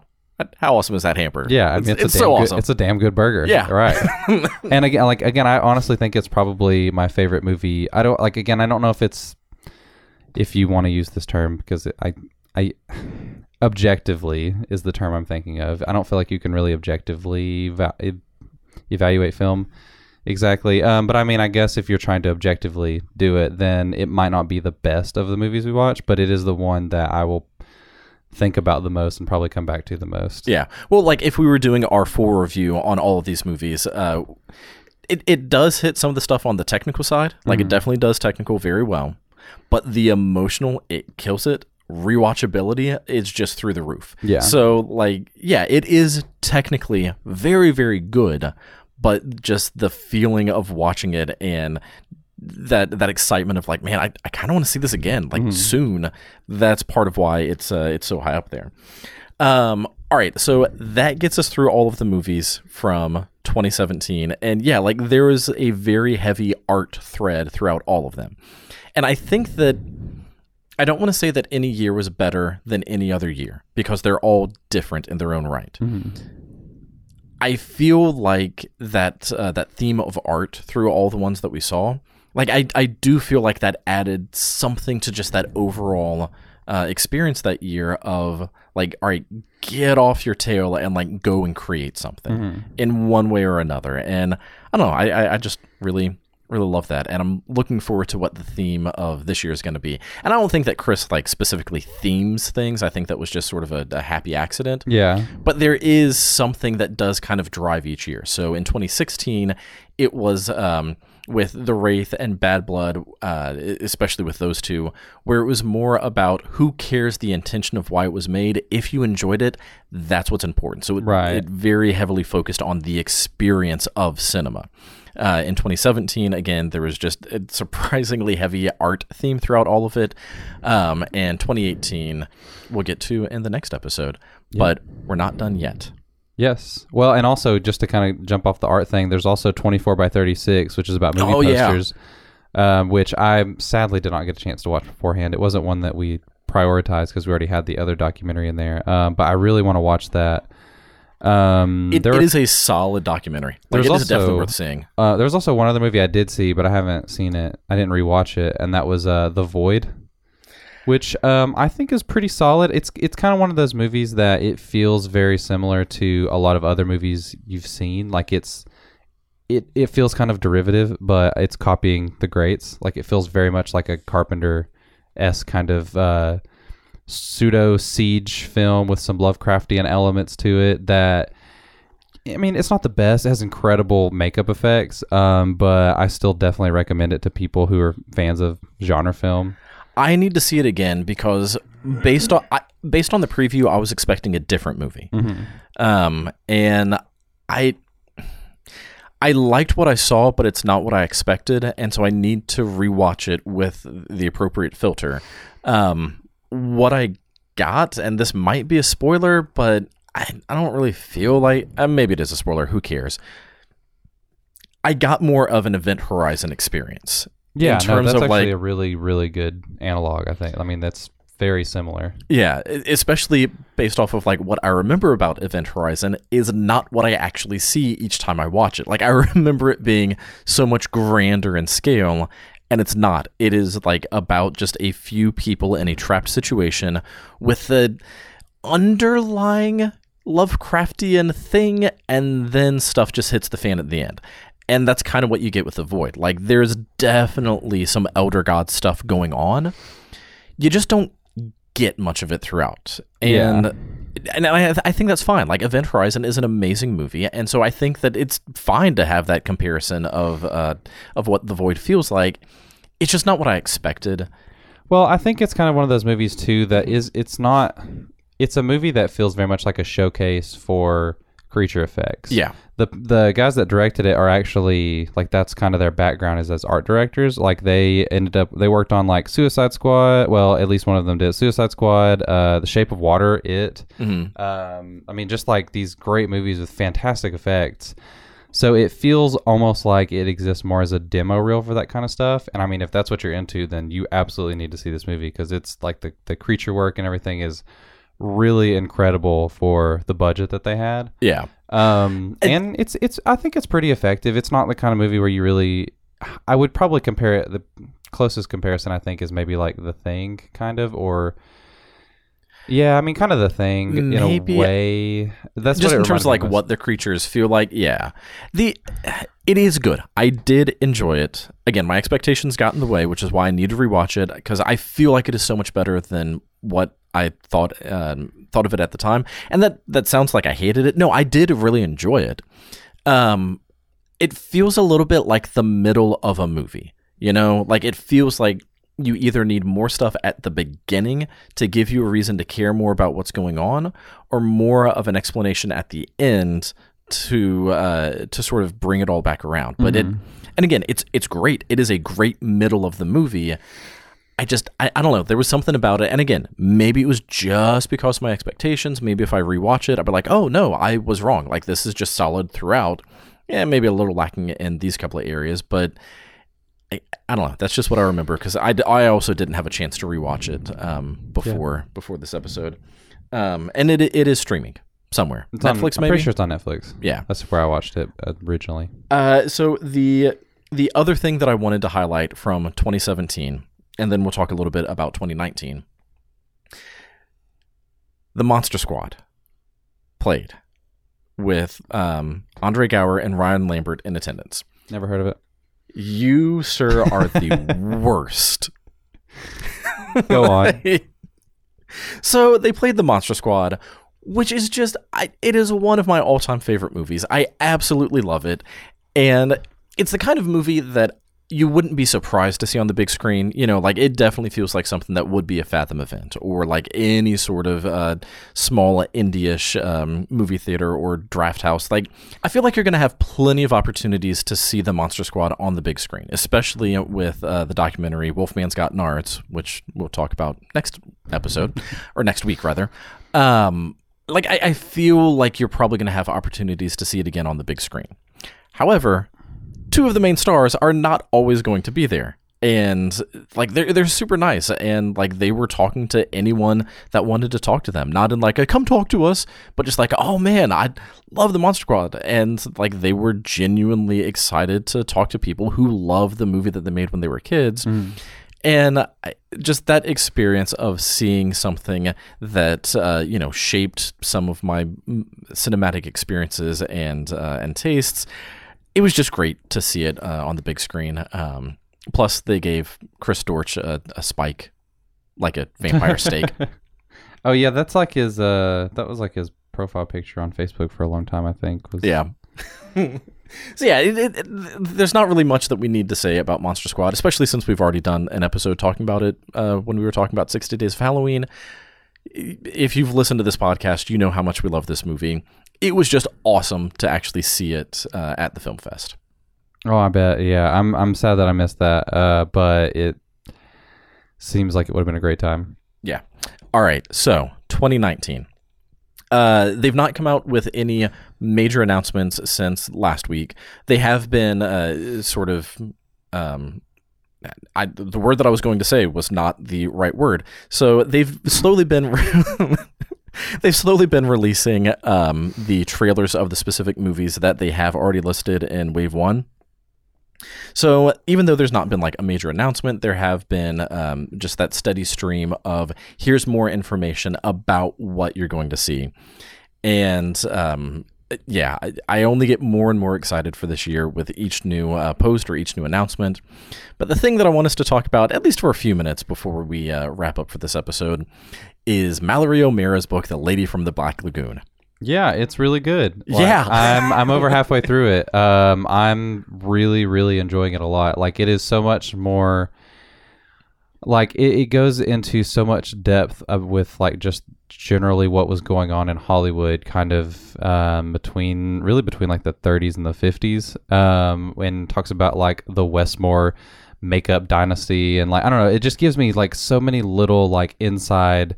tidbits that I never would have known um bef- without reading the book. And then like just Millicent Patrick, her life is just absolutely fascinating. Like I cannot believe that more people don't know about her, and it's well, it's I, sad. I mean, I can believe it. I'm not no, exactly. I mean, I can believe it. Yeah. I just I hate that you can believe it. You're just disheartened by exactly, it. Exactly. Yeah, like because she was like her life feels like it was very. impactful, and like it feels like it really did impact Hollywood in a big way, a much bigger way than people give her credit for. Yeah.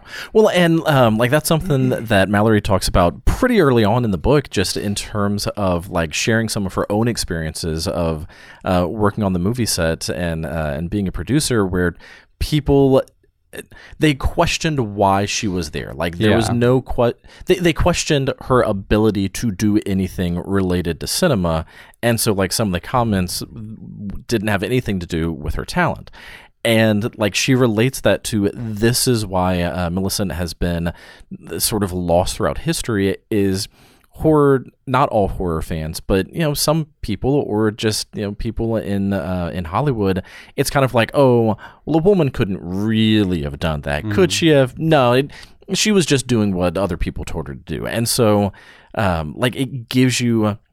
I don't know, it gives you the sense of, yeah, that was terrible and it really sucks and old Hollywood is, you know, misogynistic and crappy. And, and current Hollywood is misogynistic and crappy. And it is still going on and it is still happening. Um, yeah, and like you said, like it gives you so much more information. Like I knew nothing about the book um, other than just some of the posts that Chris had done um, on the Chat Film Fest page. But Creature from the Black Lagoon is one of my all-time favorite movies. And so, like, I was like, I, I have to get this book. I know nothing about it. I just, I gotta have it. Love Creature, so I need more information about it. And I have been so pleasantly surprised. Again, not because of who wrote it, but just because I knew nothing about it. And so it's like going into a movie blind. Like, yeah. hey, you should watch this movie. All right, that movie was awesome. Were you surprised? Well, I mean, yeah, because I didn't know anything about it. Yeah, type of type of surprise. Um, well, and what I like, I love that Mallory really includes a lot of um, snippets from her own life in it, and it's really fascinating and like at times kind of gave me chills, like the ways that her life has intersected with Millicent's in ways that she didn't even realize. Yeah. Um, and like it's this woman who's kind of been her unofficial hero, well, I guess official hero. She literally has tattooed this woman on her body. Um, but, you know, he's just kind of been like a guiding light in a way for her and in the way that she leads her life and pursues her dreams. And like, it's, it's very fascinating to find out like ways that Millicent had been, um, influencing her in ways that she had never even realized or bef- before she even knew who Millicent was. Yeah.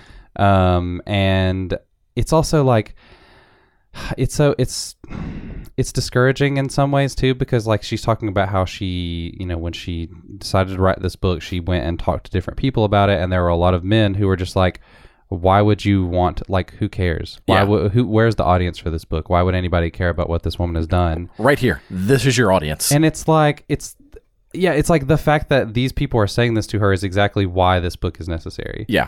And I don't know. It's just so, It's it still kind of blows my mind that there are people out there that are like that, and again, not surprising. Just it's not surprising, saddening. But as a man who I like, I don't I I don't have these experiences that women do, and you know, I mean, I've learned so much just from being married and from talking to my wife about things, but like, it's one of those things where like I feel like you know, feminism has become something that has been embraced by so many more people that it still shocks me to hear that there are people out there who treat women this way or who question the validity of their work, or I don't know, like I just can't wrap my head around that, and I don't experience it daily, so I feel like books like this are sadly kind of necessary even for people like you and I who we we, we try to be aware of these issues, but sometimes we just we don't even realize what it is that we're doing. Yeah. Or even just because of how sometimes very overt, but some things that are very subtle that happen in women's lives that like we just don't think about as dudes because that's not our experience. But then seeing someone talk about it, it's like, oh my God, men are the worst. Well, and she even talks about like how like even women have internalized certain like misogynistic tendencies without even realizing it. When she talks about like, Um, you know, how when she was younger, she was into horror movies and metal and stuff, and how like the thought of being feminine, you know, she was just like, no, that's not me. Like, I can't do that. And she was like disheartened by the fact that Millicent was so feminine, but also worked on these monster movies. Um, and then she's like, you know, that was just one of those like misogynistic things that I internalized because obviously I can't be pretty if I like this type of music or these type of movies. Yeah. And, you know, just talking about her experience, realizing like, oh, I can be girly and, you know, still be covered in tattoos. And I don't know, like, it's just, it's interesting to see too, how even women struggle with these misogynistic tendencies. Yeah. So three things. Thing number one, uh, you've been listening to the audiobook. I've been reading it. So you, Mallory has been reading to me. I'm jealous. You are further into the book than I am. You get the um, pictures though. Well, I actually don't know how many pictures there are. Like, wow. I, I said I think that there are, but maybe I'm maybe it's just because the cover is just so beautiful. Oh, I love the cover art so much. It's so good. You know what? Because you said that, I need to flip through and see if there are any pictures. Oh, okay. We're doing it right now. Yes, I'm doing yep. it right now. Because, I like, I feel like there should... Okay, there's a few. Not many. Just a few that um, highlight some of the stuff that's being talked about. So it's not like a picture book, um, but there are uh, just a few that sprinkle throughout. Um, but yeah, you're further along than I am. But thing number one, in the audiobook, does she read the... Um, the uh, uh not appendices the but footnotes? Yeah, does she read the footnotes? I don't think so. I mean, as far as I know, I don't. I was actually curious about that because there are certain things that I know there were certain times where I was like, I wonder if there are footnotes to some of this stuff. Um, so I don't, if, I don't believe so, but I mean, if, if she no, there's never adds, they never draw any attention to the fact that there are sure. footnotes. Well, if she adds the footnotes in as like an aside, then awesome. If there are no footnotes in the audiobook, you're missing out because the footnotes sometimes are really, really funny. Well, some of the, I mean, the book itself is really funny at times. Um, I'm, I'm really curious now. I probably need to borrow the book from you at some point after I listen to it. Yeah. It, well, it, it just feels like it adds so much. Typically I skip over the footnotes, but it was one of like the first three or four footnotes that, you know, I was just checking to see what was going on there. I was like, yeah, I'm going to have to read these every time I see a little number. I need to know what's happening down at the bottom of the page. Um, Which relates directly to number two. One of the things that I'm loving so much about this book, and again, I'm only about a chapter or two into it, so I'm still pretty early on. Mm-hmm. I I love how much Mallory is like taking her own life and talking about her, but also old Hollywood, but also Millicent. And so it doesn't just feel like reading a biography. It yeah. feels like a story.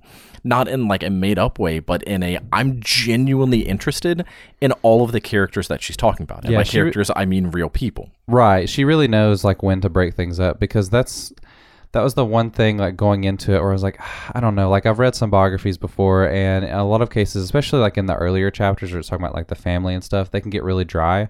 Um, I never felt that at all in this yeah. book ever. Well, it feels th- their lives are just so fascinating too. Like even talking about her dad and like all the contract work that he did all over the world, and then working for, uh, working on the Hearst Manor and everything. Like, and then even going into like the Hearst family history to a certain degree. Like she really put a ton of research into this, and like the lives of pretty much everybody that Millicent had any kind of contact with.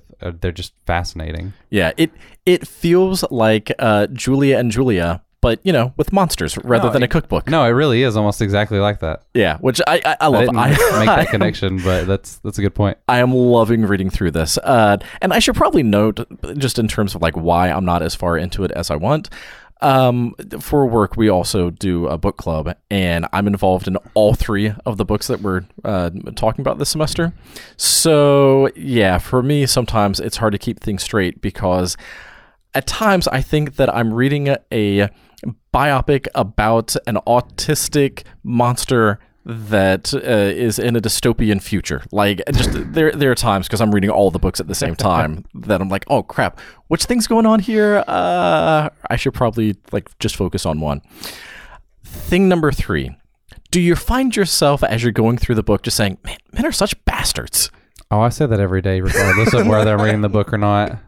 I do whatever I can. Like anytime I can bring up how how terrible men are, I do it. Yeah, it's, uh, yeah, this, it, it is genuinely a great book. I'm really, really enjoying it, and I, I can't wait to meet her at the film fest. Oh, no, I hope we can't get a chance to. Like, I'm so, there's so many things I'm looking forward to at the film fest, and I want to say that this is the thing I'm looking most forward to, but I, I just can't decide. Like, I'm just looking at every bit of it. Yeah. Oh, it's, it's, I can't and wait. Here's one of the things that's so amazing.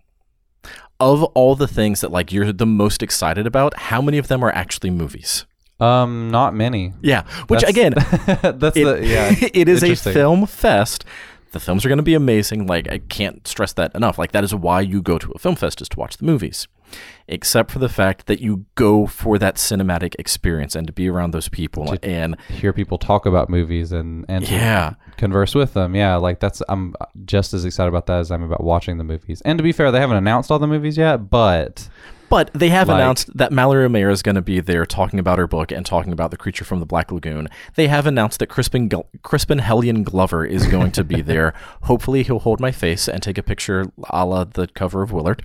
Um, they have announced that Junk Food Cinema is going to be there, mm-hmm. doing a live podcast and also doing a Dungeons and Dragons playthrough. Yep. They have announced that Shockwaves is going to be there, also doing a live podcast. So, like... Everything is terrible. Everything is terrible is doing a live show. Joe Bob Briggs is doing a live show. And so... As excited as I am about the movies, and uh, I've mentioned this a few times, I watched so many movies that weekend that I legitimately feel like my eyes are going to bleed. Mm-hmm.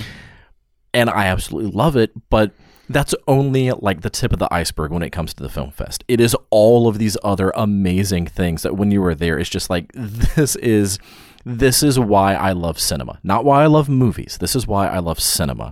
Um, and yeah, can't say enough about Chat Film Fest, and it's uh, only a few short weeks away. I'm super excited. Can't wait. All right. One last thing before we say where people can find us. Um, last night, we recorded an interview with Bill Fulkerson and Kyle Okukta. I know how to pronounce we, his we, name now. You figured it out, and he I did too, me. because I was totally, I thought I had it, but I was wrong. Especially since you were giving me such crap like, no, dude, like the T comes after the C H. It's Kukta. Yeah. Yep. Yeah, that was the thing that I did. we we recorded it last night in like actual uh, chronology, but I don't know what order these episodes are coming out uh, because I have to go through and, you know, like do the thing that I do to make them listenable. So uh, you either... They're listenable? The, no. I didn't realize that. Either in the previous episode, you heard us talk to Bill and Kyle uh, about their film Survival of the Film Freaks, which is amazing. Or that's going to be the next episode coming out. More than likely, it's going to be the next one that comes out. This one's probably going to um, probably going to put this one out before the interview with them.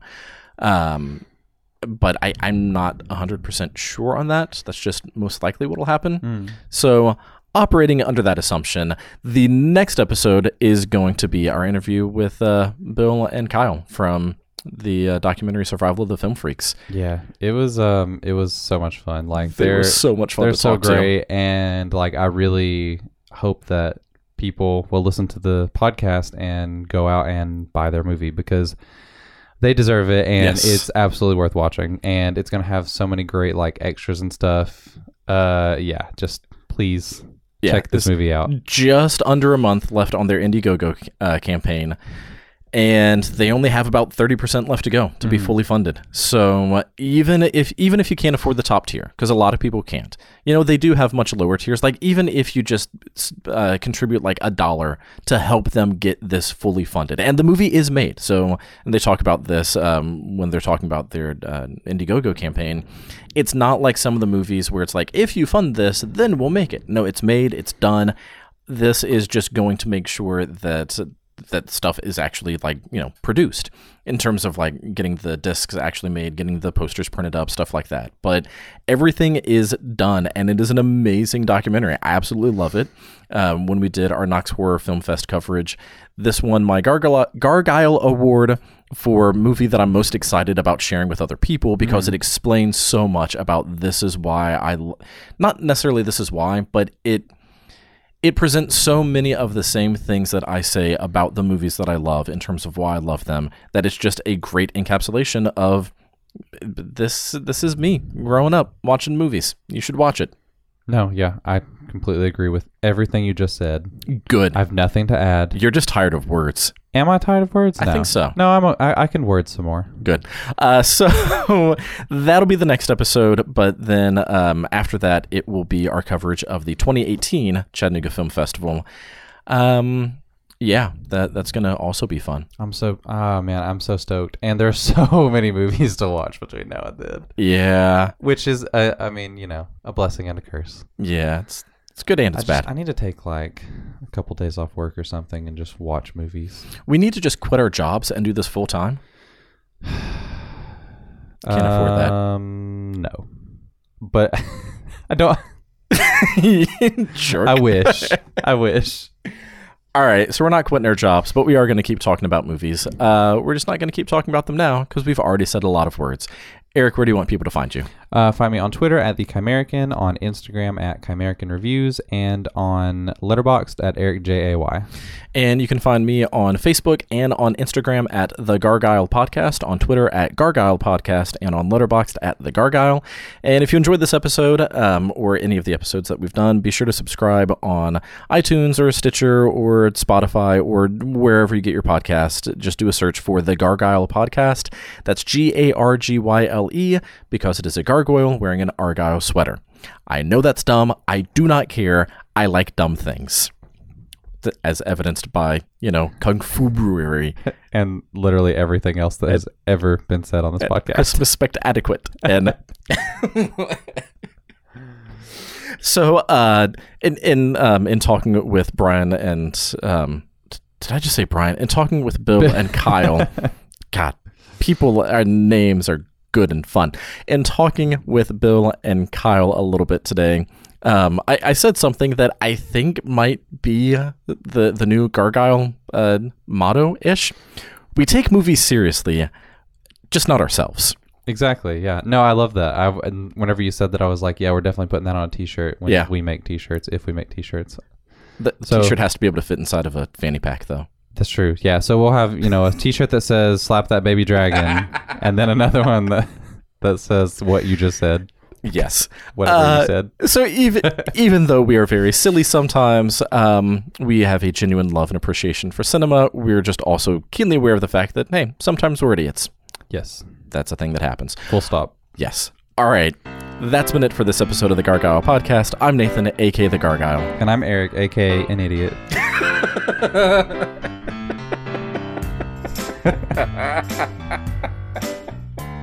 Or The Chimerican, you know, whatever works. I don't know why that's so funny. And remember, kids, um, go to the Chattanooga Film Festival. It's April eleventh through fourteenth. Tickets are still on sale. Go be there. It's awesome. And if you see us, you should be intimidated by us and not talk to us.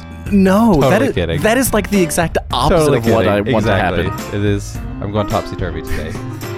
Please, if you are a fan of the show, we want to know who you are, because I still don't believe that there are any of you out there. I don't think we're, this actually is a show. The podcast isn't real. I would not be surprised if that were true. It's all in a dream. We just... It's a horrid nightmare. Uh, but, but yeah, seriously, if you're at the Chat Film Fest, come and talk to us. You might think that we don't have a whole lot to say, and we might not have a whole lot to say, but we we love movies, so we'll at least like give you a high five. Oh yeah, definitely. Yeah, seriously though, I'm I'm being a jerk for fun. Um, I will not be a jerk to you in real life. Yes, you will. No, no, no. Seriously though, like again, that's that's the thing I'm most looking forward to is just meeting people and talking about movies. Like that's one of my favorite things to do. So of course, if you want to come talk to me about movies, I will be totally open to talking to you about movies. Yes. So come find us, go to the Chat Film Fest, and come back next time to hear us just have so much fun with Bill and Kyle. It's whew, it's an episode. Yeah. All right, bye.